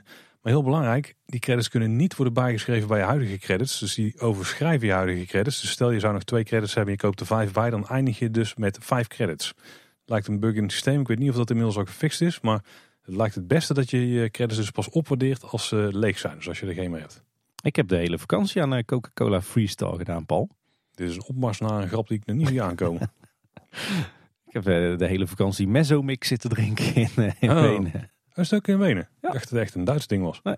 Nou, dan nog wat uh, merchandise nieuws. Nou, een stukje follow-up eerst. We hadden het over die producten van de Gift Label. Hè, waar, waar weinig over grapte dat ze inderdaad een erg Eftelings uh, etiket hadden. Nou blijkt dat dus wel zo te zijn. Want als je Ja. heel goed kijkt, dan zit er heel subtiel in de achtergrond van het etiket zitten Efteling figuren verwerkt. Ja. Maar je moet echt goed kijken. Onder het juiste licht, op het juiste moment van het jaar. Want anders dan zie je ze niet. Maar ze staan erop, dus het was geen onzin. Maar ik neem aan dat jij ze nu alsnog gekocht hebt. Ruik je dat niet? Nee. Er is ook een nieuwe souvenirlijn van Efteling achtbanen. Het gaat in totaal om 25 nieuwe souvenirs. Eh, namelijk gewoon vijf types. En die zijn er ieder van de vijf grote achtbanen van de Efteling. Dus je hebt er steeds een van Python, Vogelrok, de Vliegende Hollander, Joris en de Draak en Baron 1898. En het gaat om caps. Er zijn uh, petten, Tim. Ja, ik eh, Jij moest dacht- het opzoeken. En jij dacht, het zijn misschien dopjes van fles of zo. Nee, ik dacht, eh, dat is eh, hoofdletters, toch? Oh ja, toetsen worden wel, ja. Eh, het gaat dan om een snapback en original curved. Ja, Tim, dat heeft te maken met de vorm van de klep. Ik heb deze ook moeten googlen. ja. Ehm, je hebt dan ook eh, mokken, t-shirts in de maten XS tot en met XXL, sleutelhangers. En met die twee soorten petten zijn er dus eh, vijf items. Die kun je in eerste instantie alleen verkrijgen bij de fotopunten van de attractie en later ook bij Efteldingen. Het valt me trouwens wel op dat er eh, op eh, steeds meer plekken bij de fotopunten eh, ook steeds meer souvenirs worden verkocht. Dus ze gaan die, die koppeling wel echt maken. Het scheelt natuurlijk ook dat die, die actiefotopunten nu ook onder retail vallen. Ja, dat lijkt me eigenlijk gewoon toch sowieso een goede ontwikkeling. Ja, ja ze, ze hadden alleen de, de populariteit van de souvenirs niet, niet verwacht. Ja, want ze zijn nergens te krijgen op dit moment. Nee, precies. Maar ze zijn ook nog niet beschikbaar, want ze zijn wat vertraagd. Ze zouden begin september in de winkels moeten liggen, maar wordt op z'n vroegst half september. Overigens kwam de inspiratie voor dit project uit een afstudeeronderzoek van eh, Jantien Sijsenaar. Dat is denk ik een redelijk open deur conclusie dat er eh, vraag was naar meer achtbaan merchandise. Ja, Ik zou zeggen, Efteling, kom eens ook met een mooie making-of boek van Bron 1898 bijvoorbeeld. bijvoorbeeld. We hebben nu een template ervoor liggen. Of de Vliegende Hollander, Tim. Dan kun je nog, eh, ja, dan kun je nog wel wat eh, portretrechten claimen. Ja, wat, eh, wat vind je ervan, van deze souvenirs? Want ik weet dat er in, eh, in de Efteling liefhebbers scene eh, met veel gejuich werd eh, onthaald. Ik denk dat net zo enthousiast van ze worden als de Efteling een zakje spruiten of zo in de winkel eh, van, of in de souvenirshop zou leggen. Maar Ja, ik vind het een beetje een jaren negentig souvenir. ik vind dat dus, ik geef er helemaal niks om, maar ik denk dat heel veel mensen hier heel enthousiast voor worden. Dat snap ik eigenlijk wel. Ja, een mok of een pet met het logo van Vogelrok. Nee, maar stel dat je bijvoorbeeld eh, vintage... eh, het Ja, best wel ja. Van, van die vintage eh, ehm, souvenirs. Als je dat soort logo's, want zo voelt het inderdaad wel. Ja. In de jaren 90, 30 jaar geleden toch wel. Eh, ik denk dat het best goed, eh, goed doet. Ik snap het wel. hoor. Ja, de- de- het is wel een basic die je misschien inderdaad in de winkel moet hebben liggen. Maar ja, ik weet niet. Het voelt een beetje eh, niet, niet echt eigen tijd of zo. Ik denk niet dat je er hier eh 2.500 eh, per stuk van hoeft in te kopen. Per se. Nee, ik, ik ga ze ook niet kopen hoor, dit soort souvenirs. Nee, ik sowieso niet, maar dat zal geen grote verrassing zijn. Nee. Wat wel leuk is, ik misschien nog wel eh, ga kopen. Wij hadden natuurlijk al een eigen trui in de Efteling hangen. Hè? De Ja, Efteling sinds 1952 eh, met kleine boodschap eh, hoodie. Die was er in donkergroen. Die voor mij is al verschrikkelijk volwassen inmiddels. Maar is nu ook verkrijgbaar in ons donkerblauw. En in een soort, ja, wat is het? Lichtblauw, lila-achtige kleur. de Milka variant. ja, inderdaad. Maar de, ik moet zeggen, de donkerblauwe trui met Efteling en kleine boodschap erop. Je zou het wel door kunnen gaan voor onze merchandise. Hmm. Moeten we dus toch eens wel actiever achteraan gaan. Voordat ze daar alles wegkapen. Al gunnen we het ze van achter Nou, dan komen ze toch met een kleine boodschap in. Of stickers op je auto als je hebt geparkeerd. Ja. Optieven met die troep. En dan is er nog een eh, nieuw eh, RVS-blik met de opdruk van het huis van Hans en Grietje. En eh, een taart op de deksel. Leeg koop je hem voor 7,50. Maar je kan hem ook vullen met schepsnoep bij de zoete inval natuurlijk voor 12,50. Waarom was dit er niet al 50 jaar? Het is toch echt een goud souvenir? Nee, het is RVS. Oh, ja. oh, dat is misschien de reden. Ja. Maar eh, vul een koekblik van Hans en Grietje met snoep. Dus eh, dat veel toepasselijker wordt het niet, denk ik. Nee, eh, wat noemen ze dat? Een quick win of een laaghangend fruit? Ja, nou die zijn er blijkbaar nog zat. Eh, wat minder laaghangend fruit is een eh, werkende miniatuur die Louville aan het ontwikkelen is van de grote zweefmolen. Die gaat 249 euro kosten en je kan hem kopen bij De Navri. Een vrij ambitieuze toevoeging aan de lijn, denk ik. Ja. En ook zijn er nieuwe kerstballen gelanceerd. Een hollebolle gijs en een heks kerstbal. En die zijn eh, vrij aan de prijs van 1999. Ik eh, skip even. Hey, nog wat entertainment nieuws. Eh, Caro is verlengd tot eind juni 2023. Zo. Een beetje de soldaat van Oranje van Kaatsheuvel. Ja, en nog meer Caro nieuws, want op zaterdag 27 augustus is de 400ste voorstelling gespeeld. En daarmee is het volgens mij ook de meest opgevoerde show in het Efteling Theater. Ook opvallend trouwens dat de Caro een avond heeft gespeeld met twee keer meneer de tijd. Volgens mij was op dat moment geen actrice voor mevrouw de tijd beschikbaar, dus dit was een noodoplossing. Ze waren er wel allebei net iets anders uit. En uiteindelijk werkt het gewoon prima in de show. En dan eh, nog meer Caro nieuws en dan zijn we er echt mee klaar. Want tijdens de, de voorstelling op de woensdagen in augustus vond er na de voorstelling een meeting greet plaats in de foyer met één of meerdere acteurs. Mocht je nou zelf in het Efteling Entertainment een keer willen komen opdraven, dan eh, is er op dit moment een auditieoproep voor eh, het Efteling Entertainment voor de komende winter Efteling Hey. van Vee de Vee en Pinocchio. Voor Vee moet je 25 jaar zijn en kunnen zingen. En Pinocchio moet je ongeveer 16 jaar zijn, of in ieder geval kunnen doorgaan voor een 16-jarige. En eh, je moet eh, ook kunnen zingen. Je moet ook een poppenspeler zijn, of in ieder geval kunnen worden. Zou dat zo'n eh, zo'n handpop worden zoals we die kennen van de sprookjesboom? Of zou het echt een marionet worden? Ik denk die misschien wel de Pinocchio uit de show. Dus dat, je voeten, dat de voeten vastzitten aan de pop, zeg maar. En dat je dus mee kunt lopen. En dat je dan de rest vasthoudt.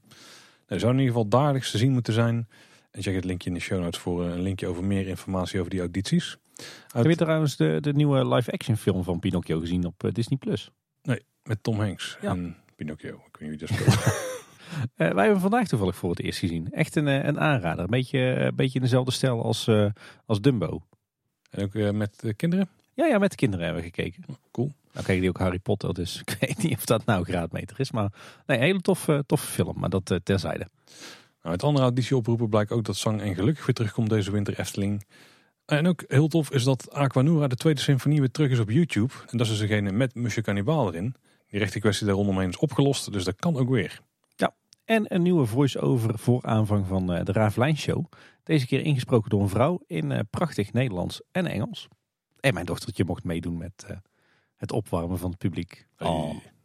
En dan een calamiteitje in de Efteling. Een vrij bijzondere. Eh, Ja. Op woensdagavond 24 augustus is een meisje van vijf bekneld geraakt in de speelwereld van Fabula. Oké, dan kan ik me nog wel voorstellen dat daar gebeurt. Maar dat was in de ijsschots Ja, in de speelwereld. Er waren volop hulpdiensten aanwezig en er was ook wel wat aandacht voor in de media. Eh, Het meisje is gelukkig niet gewond geraakt, wel geschrokken. En volgens Loopings ging het om de iglo. Er is ook een deel van de iglo opengeknipt om haar te bevrijden.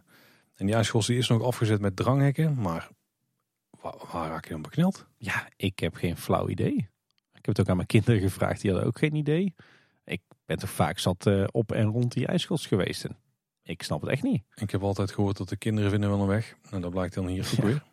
Wat trouwens wel nog echt een aandachtspuntje is en blijft bij eh, Fabula, en nog veel gevaarlijker denk ik, is die, eh die leeuwenrots met de stokstaartjes erop. Die wordt echt steeds meer als klimobject gebruikt door kinderen. Dus daar moet eh, toch even iets van prikkeldraad omheen of zo. Dat is niet goed. nee. Ja. Ja. En dan nog een kleine selectie uit de, de openstaande vacatures op dit moment. Er wordt gezocht naar een teamlead strategie en inzicht. En dat is dan eh, degene die verantwoordelijk is voor het inspireren van de strategen. Dus de mensen die werken aan die meerjarenplannen. En richting geven aan de onderzoeken. Ja, oftewel, denk ik een erg geschikte baan voor ieder Efteling-fan op Twitter. Ja, dat kan je al stellen, ja. En een andere wel eh, toffe openstaande vacature is die voor teamlead show technician op Ravelijn. En dan ben je onder andere verantwoordelijk voor het technisch team achter de shows, maar ook de, de show resets en het technisch onderhoud. Ja. En wat wel mooi was om te lezen daarbij is dat eh, de veiligheid heel erg belangrijk is. Omdat je die, eh, de veiligheidsregels echt goed moet respecteren. Ja. Om te zien dat ze daar zo op hameren bij dit soort dingen. En eh, verder staan er nog een twintigtal vacatures open bij de Efteling. Dus, het, is, dus het lijkt erop dat het personeelstekort langzaam maar zeker terugloopt voor de Efteling. Alleen in de horeca zoeken ze echt nog volop mensen. Ook een heel tof detail, gespot door Gerard. En het feit dat dit me nog niet is opgevallen, eh, blijkt wel goed die attractie op dat punt is. In Symbolica verschijnen er namelijk in de botanicum waterdruppels op je interactieve scherm op momenten dat het glas breekt. Ik heb dus nog nooit naar het scherm gekeken op dat moment, want ik Ja. zit gewoon om me heen eh, te gapen, denk ik. Dus eh, nou, wel tof, ik ga er eens op letten. Nog een kleine update aan de Efteling-app. Verblijf je namelijk bij de Efteling, nou, dan is er een moment dat ga je weer naar huis en dan verlaat je de accommodatie. Dan kun je in de app aangeven dat je eh, je accommodatie hebt verlaten. En dan kan de schoonmaak daarvan eerder beginnen. En dat is natuurlijk slim, want dan kunnen de volgende bezoekers eventueel weer eerder de accommodatie in. Ja. In ieder geval op de oude tijden, want die tijden zijn wel ruimer, hè, zoals we al eerder hebben verteld. Ja. Nou, de TEA, dat is de Teamed Entertainment Association, die organiseert van 6 tot en met 8 december een evenement in de Winter Efteling. En, eh, Voor degene die het niet weten, het is een vrij grote brancheorganisatie eh, in de thema- en pretparkwereld. Het gaat trouwens veel breder dan alleen dat. In ieder geval, de, de naam zegt het eigenlijk allemaal. Hè. Ja, gethematiseerd entertainment. Eh, die eh, gaan een educatief programma verzorgen. Daar zal ergens achter de schermen gekeken gaan worden. Lijkt op Symbolica. Nou, wat tof. En eh, er wordt een avondshow bekeken. Ja, dus logisch. Dat zal Aquanura zijn, neem ik Ja. aan.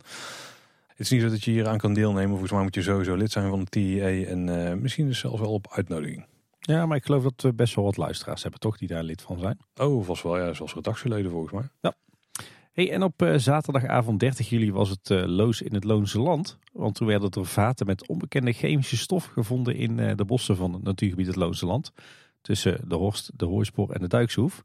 Hoogstwaarschijnlijk op of rond het, het of in het Mombersbos. Zou mogelijk gaan om drugsafval. De uitkomst van metingen van de brandweer die, is niet bekend. Maar het is opgeruimd door een gespecialiseerd bedrijf. En ik geloof dat die kosten daarvan dan wel bij de grondeigenaar komen. Dus dan mag de stichting betalen. Oh, lekker. Dus niet. Optische met die zooi. Nog uit de periferie wat nieuwtjes. Er was er wat eh, stikstofophef, maar daar kunnen we dit keer wat korter over eh, hebben. Een van de dingen die duidelijk werd is dat het stikstofplan wat de provincie Noord-Brabant eh, moet gaan maken hoogstwaarschijnlijk niet klaar is op 1 juli 2023. Het is nog wachten op de stikstofmaatregelen voor andere sectoren zoals de bouw, industrie en verkeer, zegt de provincie. Eh, er was ook wat nieuws over dat eh, de maatregelen op heel veel plekken nog strenger zouden moeten worden. Omdat de natuur daar nog kwetsbaarder blijkt dan dat ze in eerste instantie al hadden berekend. Dat is trouwens iets wat gelukkig niet geldt voor de Loons en Drunense Duinen. Tenminste gebaseerd op een kaartje wat de NOS daarover had gepubliceerd. Eh, dat was een van de gebieden die niet meer kwetsbaar was dan initieel aangenomen. Dus daar, de maatregelen die genomen moeten worden, moeten daar nog steeds genomen worden. Maar niet nog meer maatregelen lijkt het. Dus dat is op zich goed nieuws voor de. Dan hebben we het natuurlijk in onze aflevering over de verweven geschiedenis van de Efteling en Kaatsheuvel gehad over de ijsbaan in de Loonse Drunense Duinen. Omdat daar ook eh, best wel een aardig aantal linkjes met de Efteling zitten. En er is nu een eh, heel mooi infobord geplaatst bij die ijsbaan hier in de Loonse Drunense Duinen. Over eh, de historie daarvan met ook wat mooie foto's. Eh, nou, en ga je nou niet geregeld wandelen in de Loonse Drunense Duinen, dan eh, stond er ook een heel mooi artikel van eh, Kees Grootswagers, voorzitter van de Heemkundekring. En eh, nou, die heeft hij dus ook achter de microfoon eh, gezeten. Stond in de Duinkurier met eh, wat informatie over de, de ijsbaan en een aantal hele mooie foto's. En het leuke is, je kan de Duinkurier ook digitaal lezen. Ze zullen een linkje in de show notes zetten. En check dan even pagina 7 voor een eh, heel mooi artikel over die ijsbaan. Ja, dan tot slot Paul. Eh, er worden nieuwe woningen ontwikkeld, bijna in de Efteling. Of nou ja, in ieder geval heel dicht tegenaan. Thuis van Verwolle. ja, die ook. Nee, het, het ligt net buiten de parkgrenzen. eh, een beetje in de buurt van het bussenparkeerterrein. eh, op de, de hoek van de Braakakker en de Kinkerpolder. Straatnamen die de geoefende kleine boodschapluisteraar wel kent. Ehm, dat is nu één groot perceel met één woning en een heleboel braakliggende grond. Aan de braakakker. Ik dacht dat die naam kwam omdat de mensen daar vroeger toen ze eruit gingen altijd stonden te... Ja, daar gaan we het niet over hebben. maar ehm, de eigenaar van die grond die, die gaat op de braakliggende stukken grond vier nieuwe woningen bouwen. Dus, uh, woningen om in te wonen? Ja. Ja, luxe woningen. Dus echt Let op, dan ga je dus bewust naast de Efteling wonen. Die gaan uitbreiden die kant op. Ja. En die mensen hebben er mogelijk tegen geklaagd. Ja, en die gaan nu zelf woningen bouwen. Daar. Bijzonder. Mooi. Uh, daar gaat in ieder geval de bestemmingsplanprocedure in. Dus uh, hou dat in de gaten als je altijd al zo'n beetje in de Efteling had willen wonen. In een luxe woning? Nou, wie wil dat niet? Nou, het zal wel richting de, richting de miljoen gaan, ben ik bang. Als ik mm. zie wat voor kieten dat ze gaan bouwen. Tijd om te gaan sparen. Hoe moest dat ook alweer? Niet te veel naar de horeca en Efteling gaan, heb ik begrepen. Oei, nou daar gaat het dan mis. hey Paul, dan zijn we al aangekomen bij ons vermaarde onderdeel. En dan nog dit. Ja, dan zal ik eerst even een soort van oproepje doen aan de luisteraars die het misschien niet hebben gedaan. Um, wat we altijd zien namelijk in de zomerperiode, dat de afleveringen die dan uitkomen net wat minder worden beluisterd dan de rest van het jaar. We zien wel dat er altijd bijtrekt, maar mocht je het nou nog niet hebben gedaan, er zijn echt hele toffe afleveringen uitgekomen. Uh, waaronder twee hele toffe interviews vind ik zelf. Um, met, uh, met op dit moment nog Eftelingers, dus mensen die nu in de organisatie werken, en daar ook flinke carrière hebben gehad. Anja Klis en Koos, die we inmiddels hebben gezien in uh, de achter de schermen video van uh, de Efteling zelf. Hij is echt uh, in uh, mum van tijd een soort van celebrity geworden. Hè? Ja, dit is echt, er was geen afgesproken werk. We hadden die aflevering al klaarstaan. Die had al weken daarvoor live moeten gaan. We wisten niks van die video van de Efteling. Maar toevallig in de, dezelfde week dat wij die aflevering live zetten, kwam er ook een video van Koos online. Die video dus van de Efteling. Dus heel veel mensen hadden en een heel uitgebreid interview met hem. En die konden ook meteen op beeld checken. Koos is eigenlijk de nieuwe Lex. nou ja, voor die ene week wel. Ik weet niet of dit nog vaker in de schijnwerpers gaat staan. Nou, er komt nog een bepaalde documentaire aan waar die, uh, waarvan ik zeker weet dat hij er ook in zit. Uh, want ik heb al wat foto's gezien van de Vijf Sintuigen crew waar Koos bij stond. Dus dat, dat moet zeker goed gaan komen. Um, maar ook, eh, ook heel veel andere, um, wat meer geschiedenisgerelateerde onderwerpen. Ja, allemaal redelijk, redelijk niche, redelijk nerdy. Maar ja. Waar prima voor aan het zwembad in een zonnige oord. Maar je kunt ze ook nu nog steeds in de auto naar het werk luisteren. Maar check gewoon even de afleveringen en zit er wat tussen wat je interessant vindt. Luister het dan zeker.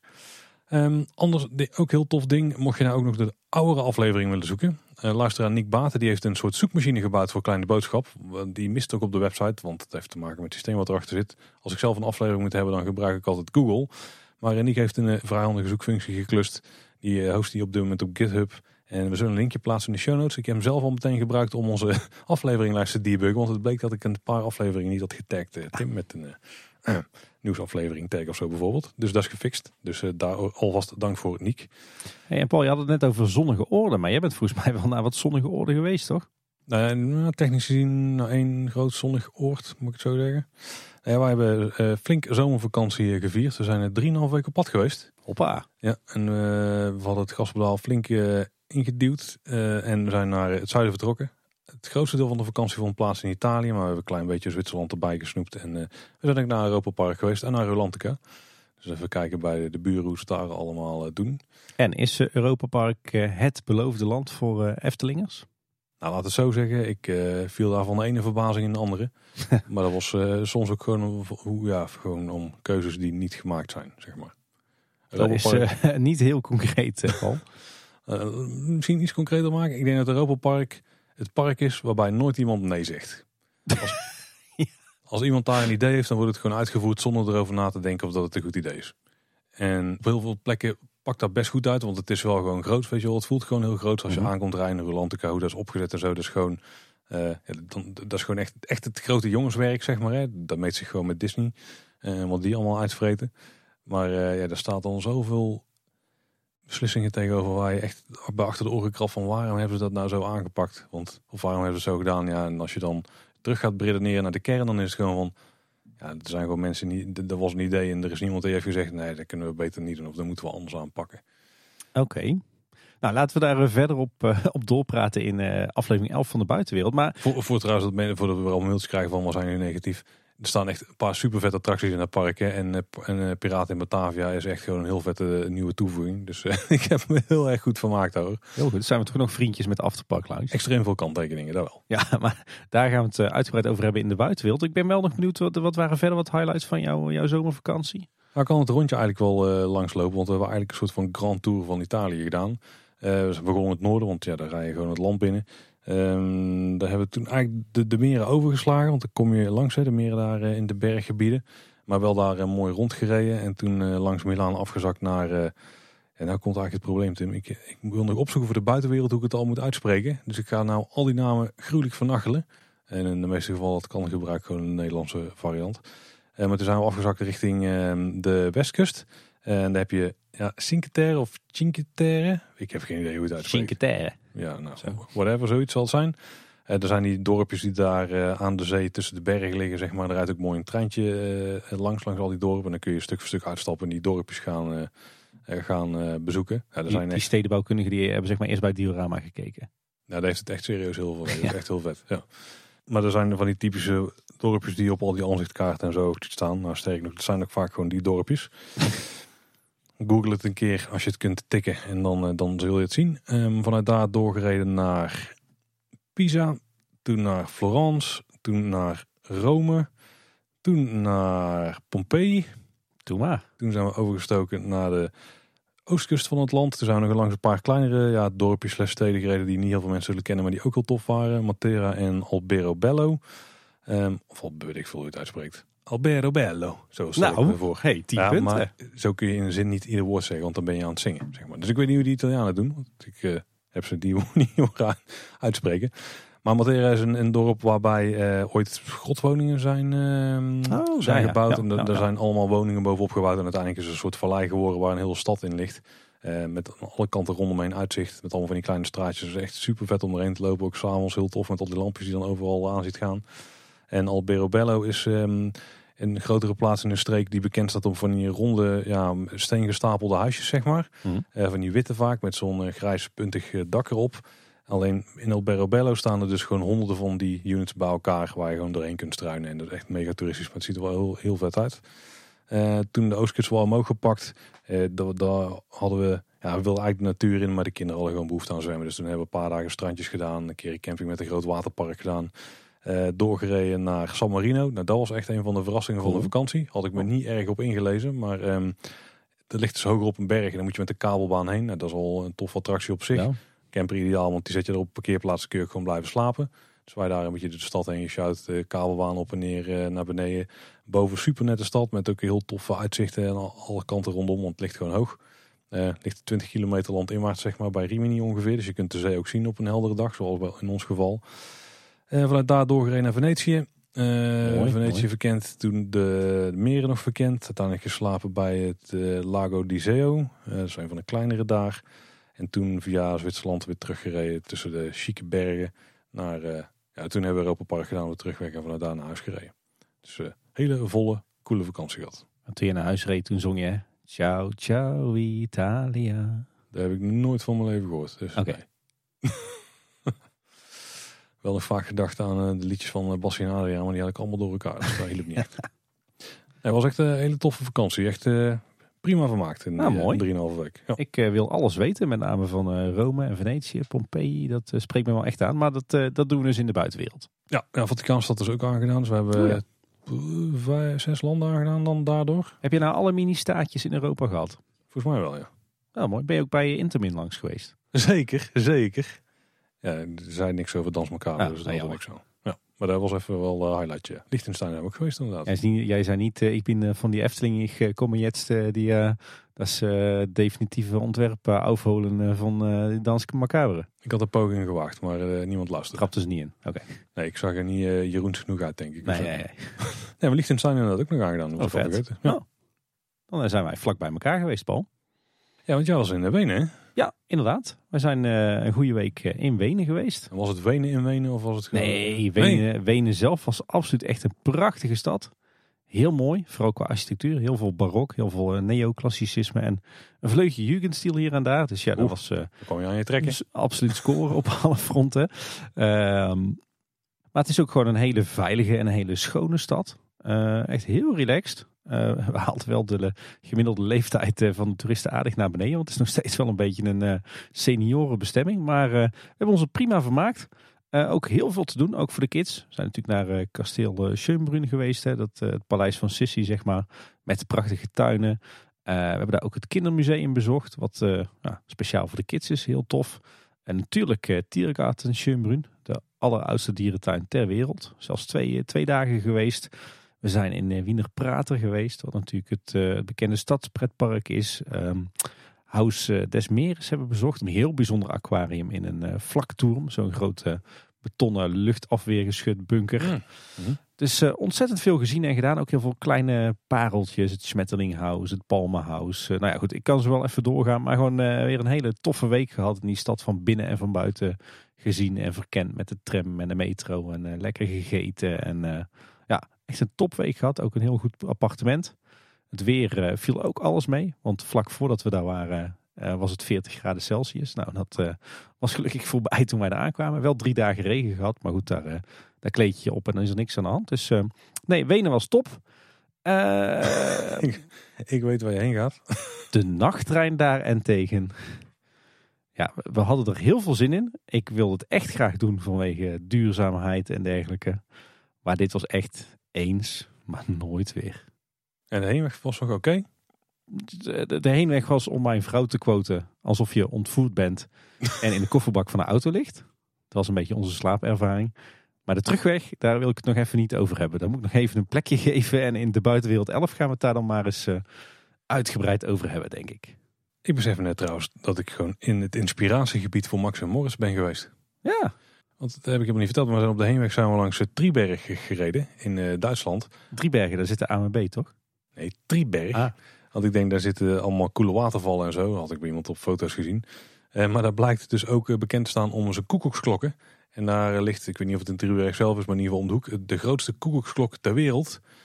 En Tim, dat, plus eigenlijk de hele hoofdstraat van Drieberg, dat is gewoon bijna de werkplaats van vrouw Smetteling. Dat bestaat gewoon echt in het echt. Ah, ik heb de foto's om het te bewijzen. Ah. Dat is uh, vrij ernstig. Ja. ben benieuwd. We gaan hem binnenkort opnemen. Dus uh, dan wil ik alles weten van je. Dus die Duitse kitchen Efteling is nog gestoeld op werkelijkheid. hey, wij zijn trouwens eh, voor en na onze zomervakantie ook nog heel veel op pad geweest in Nederland, België, Duitsland. Uh, nog een paar leuke uitjes gedaan. Ik zal even de highlights eruit lichten. We zijn voor het eerst in, nou, ik denk, zeven of acht jaar in Movie Park Germany geweest. Dan kan je nou namelijk gratis en voor niks naartoe met je, met je abonnement. Ja, ik moet zeggen, dit park is wel echt uh, flink afgegleden hoor. Sinds uh, de laatste keer dat wij er waren geweest. Je hebt er wel nog steeds best wel veel leuke kinderattracties. Ik moet zeggen, ik heb nog steeds een zwak voor hun Main Street en voor uh, Area 51. Maar verder, echt.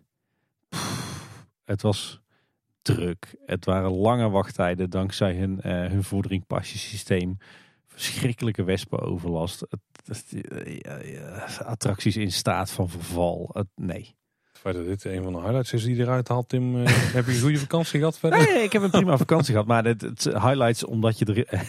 we wilden er gewoon graag naartoe. En de ene keer valt het dan mee en de andere keer valt het dan tegen. We hebben een prima dag gehad in Movie Park Germany hoor. Uh, ik denk dat acht of negen attracties hebben kunnen doen.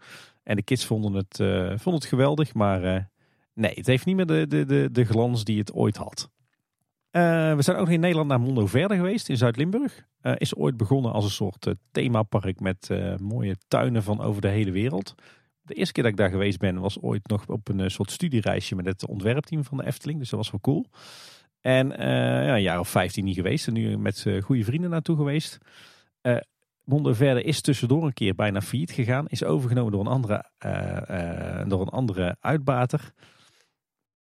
En uh, ja, wat is nou het probleem? Om het rendabel te maken heeft hij gezegd, nou die, die thematische tuinen van de wereld, die zijn leuk. Die probeer ik een beetje in stand te houden. Maar ik gooi er ook een paar kermisattracties neer. Een waterpark. En ik maak al het eten en drinken gratis en onbeperkt. En dan uh, gaat het vast lekker lopen. Je had ook een Loopings podcast geluisterd dan. ja, nou dat, uh, ja, wat zou ik zeggen? Ook dit heeft veel van zijn glans verloren. Maar blij dat we er geweest waren. Dan eh, positiever, we zijn eh, voor het eerst naar het prehistorisch dorp in Eindhoven geweest. Een beetje de, de Brabantse variant van uh, het Archeon zou je kunnen zeggen. Best kleinschalig als je gewend bent aan openluchtmusea, maar ontzettend charmant en heel leuk om te doen. Ook heel veel actiefs te doen voor de kids. heel educatief, maar allemaal ja, op een hele laagdrempelige, leuke manier. Dus absoluut een aanrader als je in de regio Eindhoven woont. Dan uh, zijn we na de vakantie ook nog uh, naar Diergaarde Blijdorp geweest. Een van mijn uh, persoonlijke favoriete dierentuinen. Um, daar zijn we naartoe geweest omdat ze een nieuw gebiedje hebben geopend. Het Himalaya themagebied.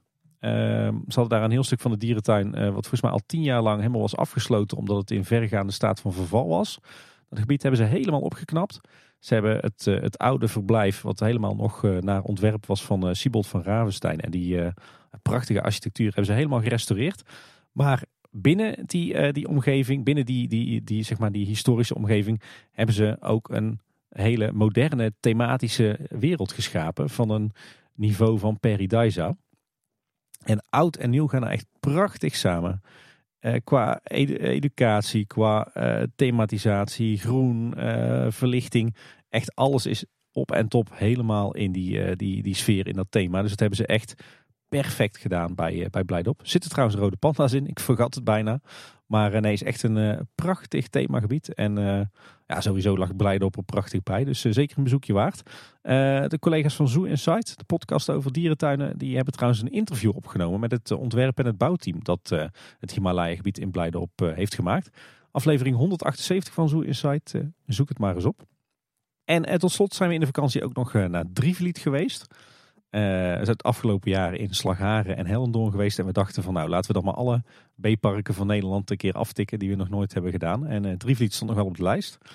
Ligt bij Den Haag. Uh, ik moet zeggen, het begin van het park is ja, een bestraat oppervlak met heel veel kermisattracties. Maar hoe dieper je in het park gaat, hoe mooier het eigenlijk wordt. Een heel groen en charmant attractieparkje met, met heel veel attracties. Deels gethematiseerd, deels kermisattracties. Maar het, wordt, ja, het, is gewoon, ja, het heeft iets authentieks en het wordt met heel veel liefde uitgebaat. Dus uh, goed om een keer te zien, maar niet per se voor herhaling vatbaar. En uh, tussendoor zijn we ook nog een keertje voor de tweede keer dat jaar naar het Nederlands Openluchtmuseum geweest. Wel leuk, want er stond een, uh, een luisteraar van ons aan de poort. Dus we werden daar warm onthaald. En aan de overkant bij Burgersoe staat ook een luisteraar van ons aan de poort. dus je kan in de regio Arnhem niet meer naar een, naar een toeristische attractie zonder een kleine boodschap luisteren aan de deur te hebben. Dat kan ook op andere plekken uh, gebeuren. Want ik ging in Rulandke van de glijbaan af en ik land beneden in het zwembad. En uh, ik hoor iemand zeggen, gaat de kleine boodschap het nou ook hebben over Europa Park? ja, we kunnen nergens meer naartoe, Paul. Incognito. Ja, nou, de mensen voor ons schulden zeggen dat er inbraak op de vakantie, maar dat is echt geen probleem hoor. Hartstikke leuk dat uh, mensen je dan aanspreken. Absoluut. Ja, tot slot nog even een paar tipjes als het mag van jou, Paul. Ik heb nog, nog een paar luistertips. Betoverd de podcast, de corporate podcast van Toverland. En heeft een nieuwe aflevering uh, uitgebracht, aflevering 6. Gaat over uh, Expedition Zorg en het verhaal daarachter. Interview met uh, onder meer Peter van Holstein. Super interessant inkijkje in het ontwerpproces. Oeh, ik zie ook graag een aflevering 7 verschijnen over de recent, nou ja, op het punt van aankondiging staande uitbreiding. dat we daarover hebben. Oei, van... Nou, ik hoor graag de gedachten erachter. Van Avalon. Ja. Hmm ja, dat is wel een eh, interessant discussiepuntje, ja. Maar goed. we hebben alleen maar plattegrondjes gezien, dus we weten helemaal niet wat gaat horen op het moment van opnemen. Dat hoeven we niet per se hier te bespreken, maar dat houden we, alles wat in het overland gebeurt, houden we natuurlijk uh, uh, aan de zijlijn zeker in de gaten. Hey, Team Park Science van onze vriend Danny. Ehm, hele interessante aflevering, aflevering 54 over logflumes. Natuurlijk het attractietype wat we net niet in de Efteling hebben. maar er zit een heel verhaal achter en dat wordt daar uitgebreid uitgelegd in die aflevering. Heel tof. En Zoo Insight, we hadden het er net al over. Uh, die hebben ook een aflevering uitgebracht over hun Zwedenreis. Met een verslag van alle dierentuinen die zij in Zweden hebben bezocht. Natuurlijk heel tof. Aflevering 177, zeker een aanrader. Kulmar doen ze ook aan? Ja, zeker. Hey, cool. En uh, een heleboel andere kleine en grote dierentuinen in Zweden.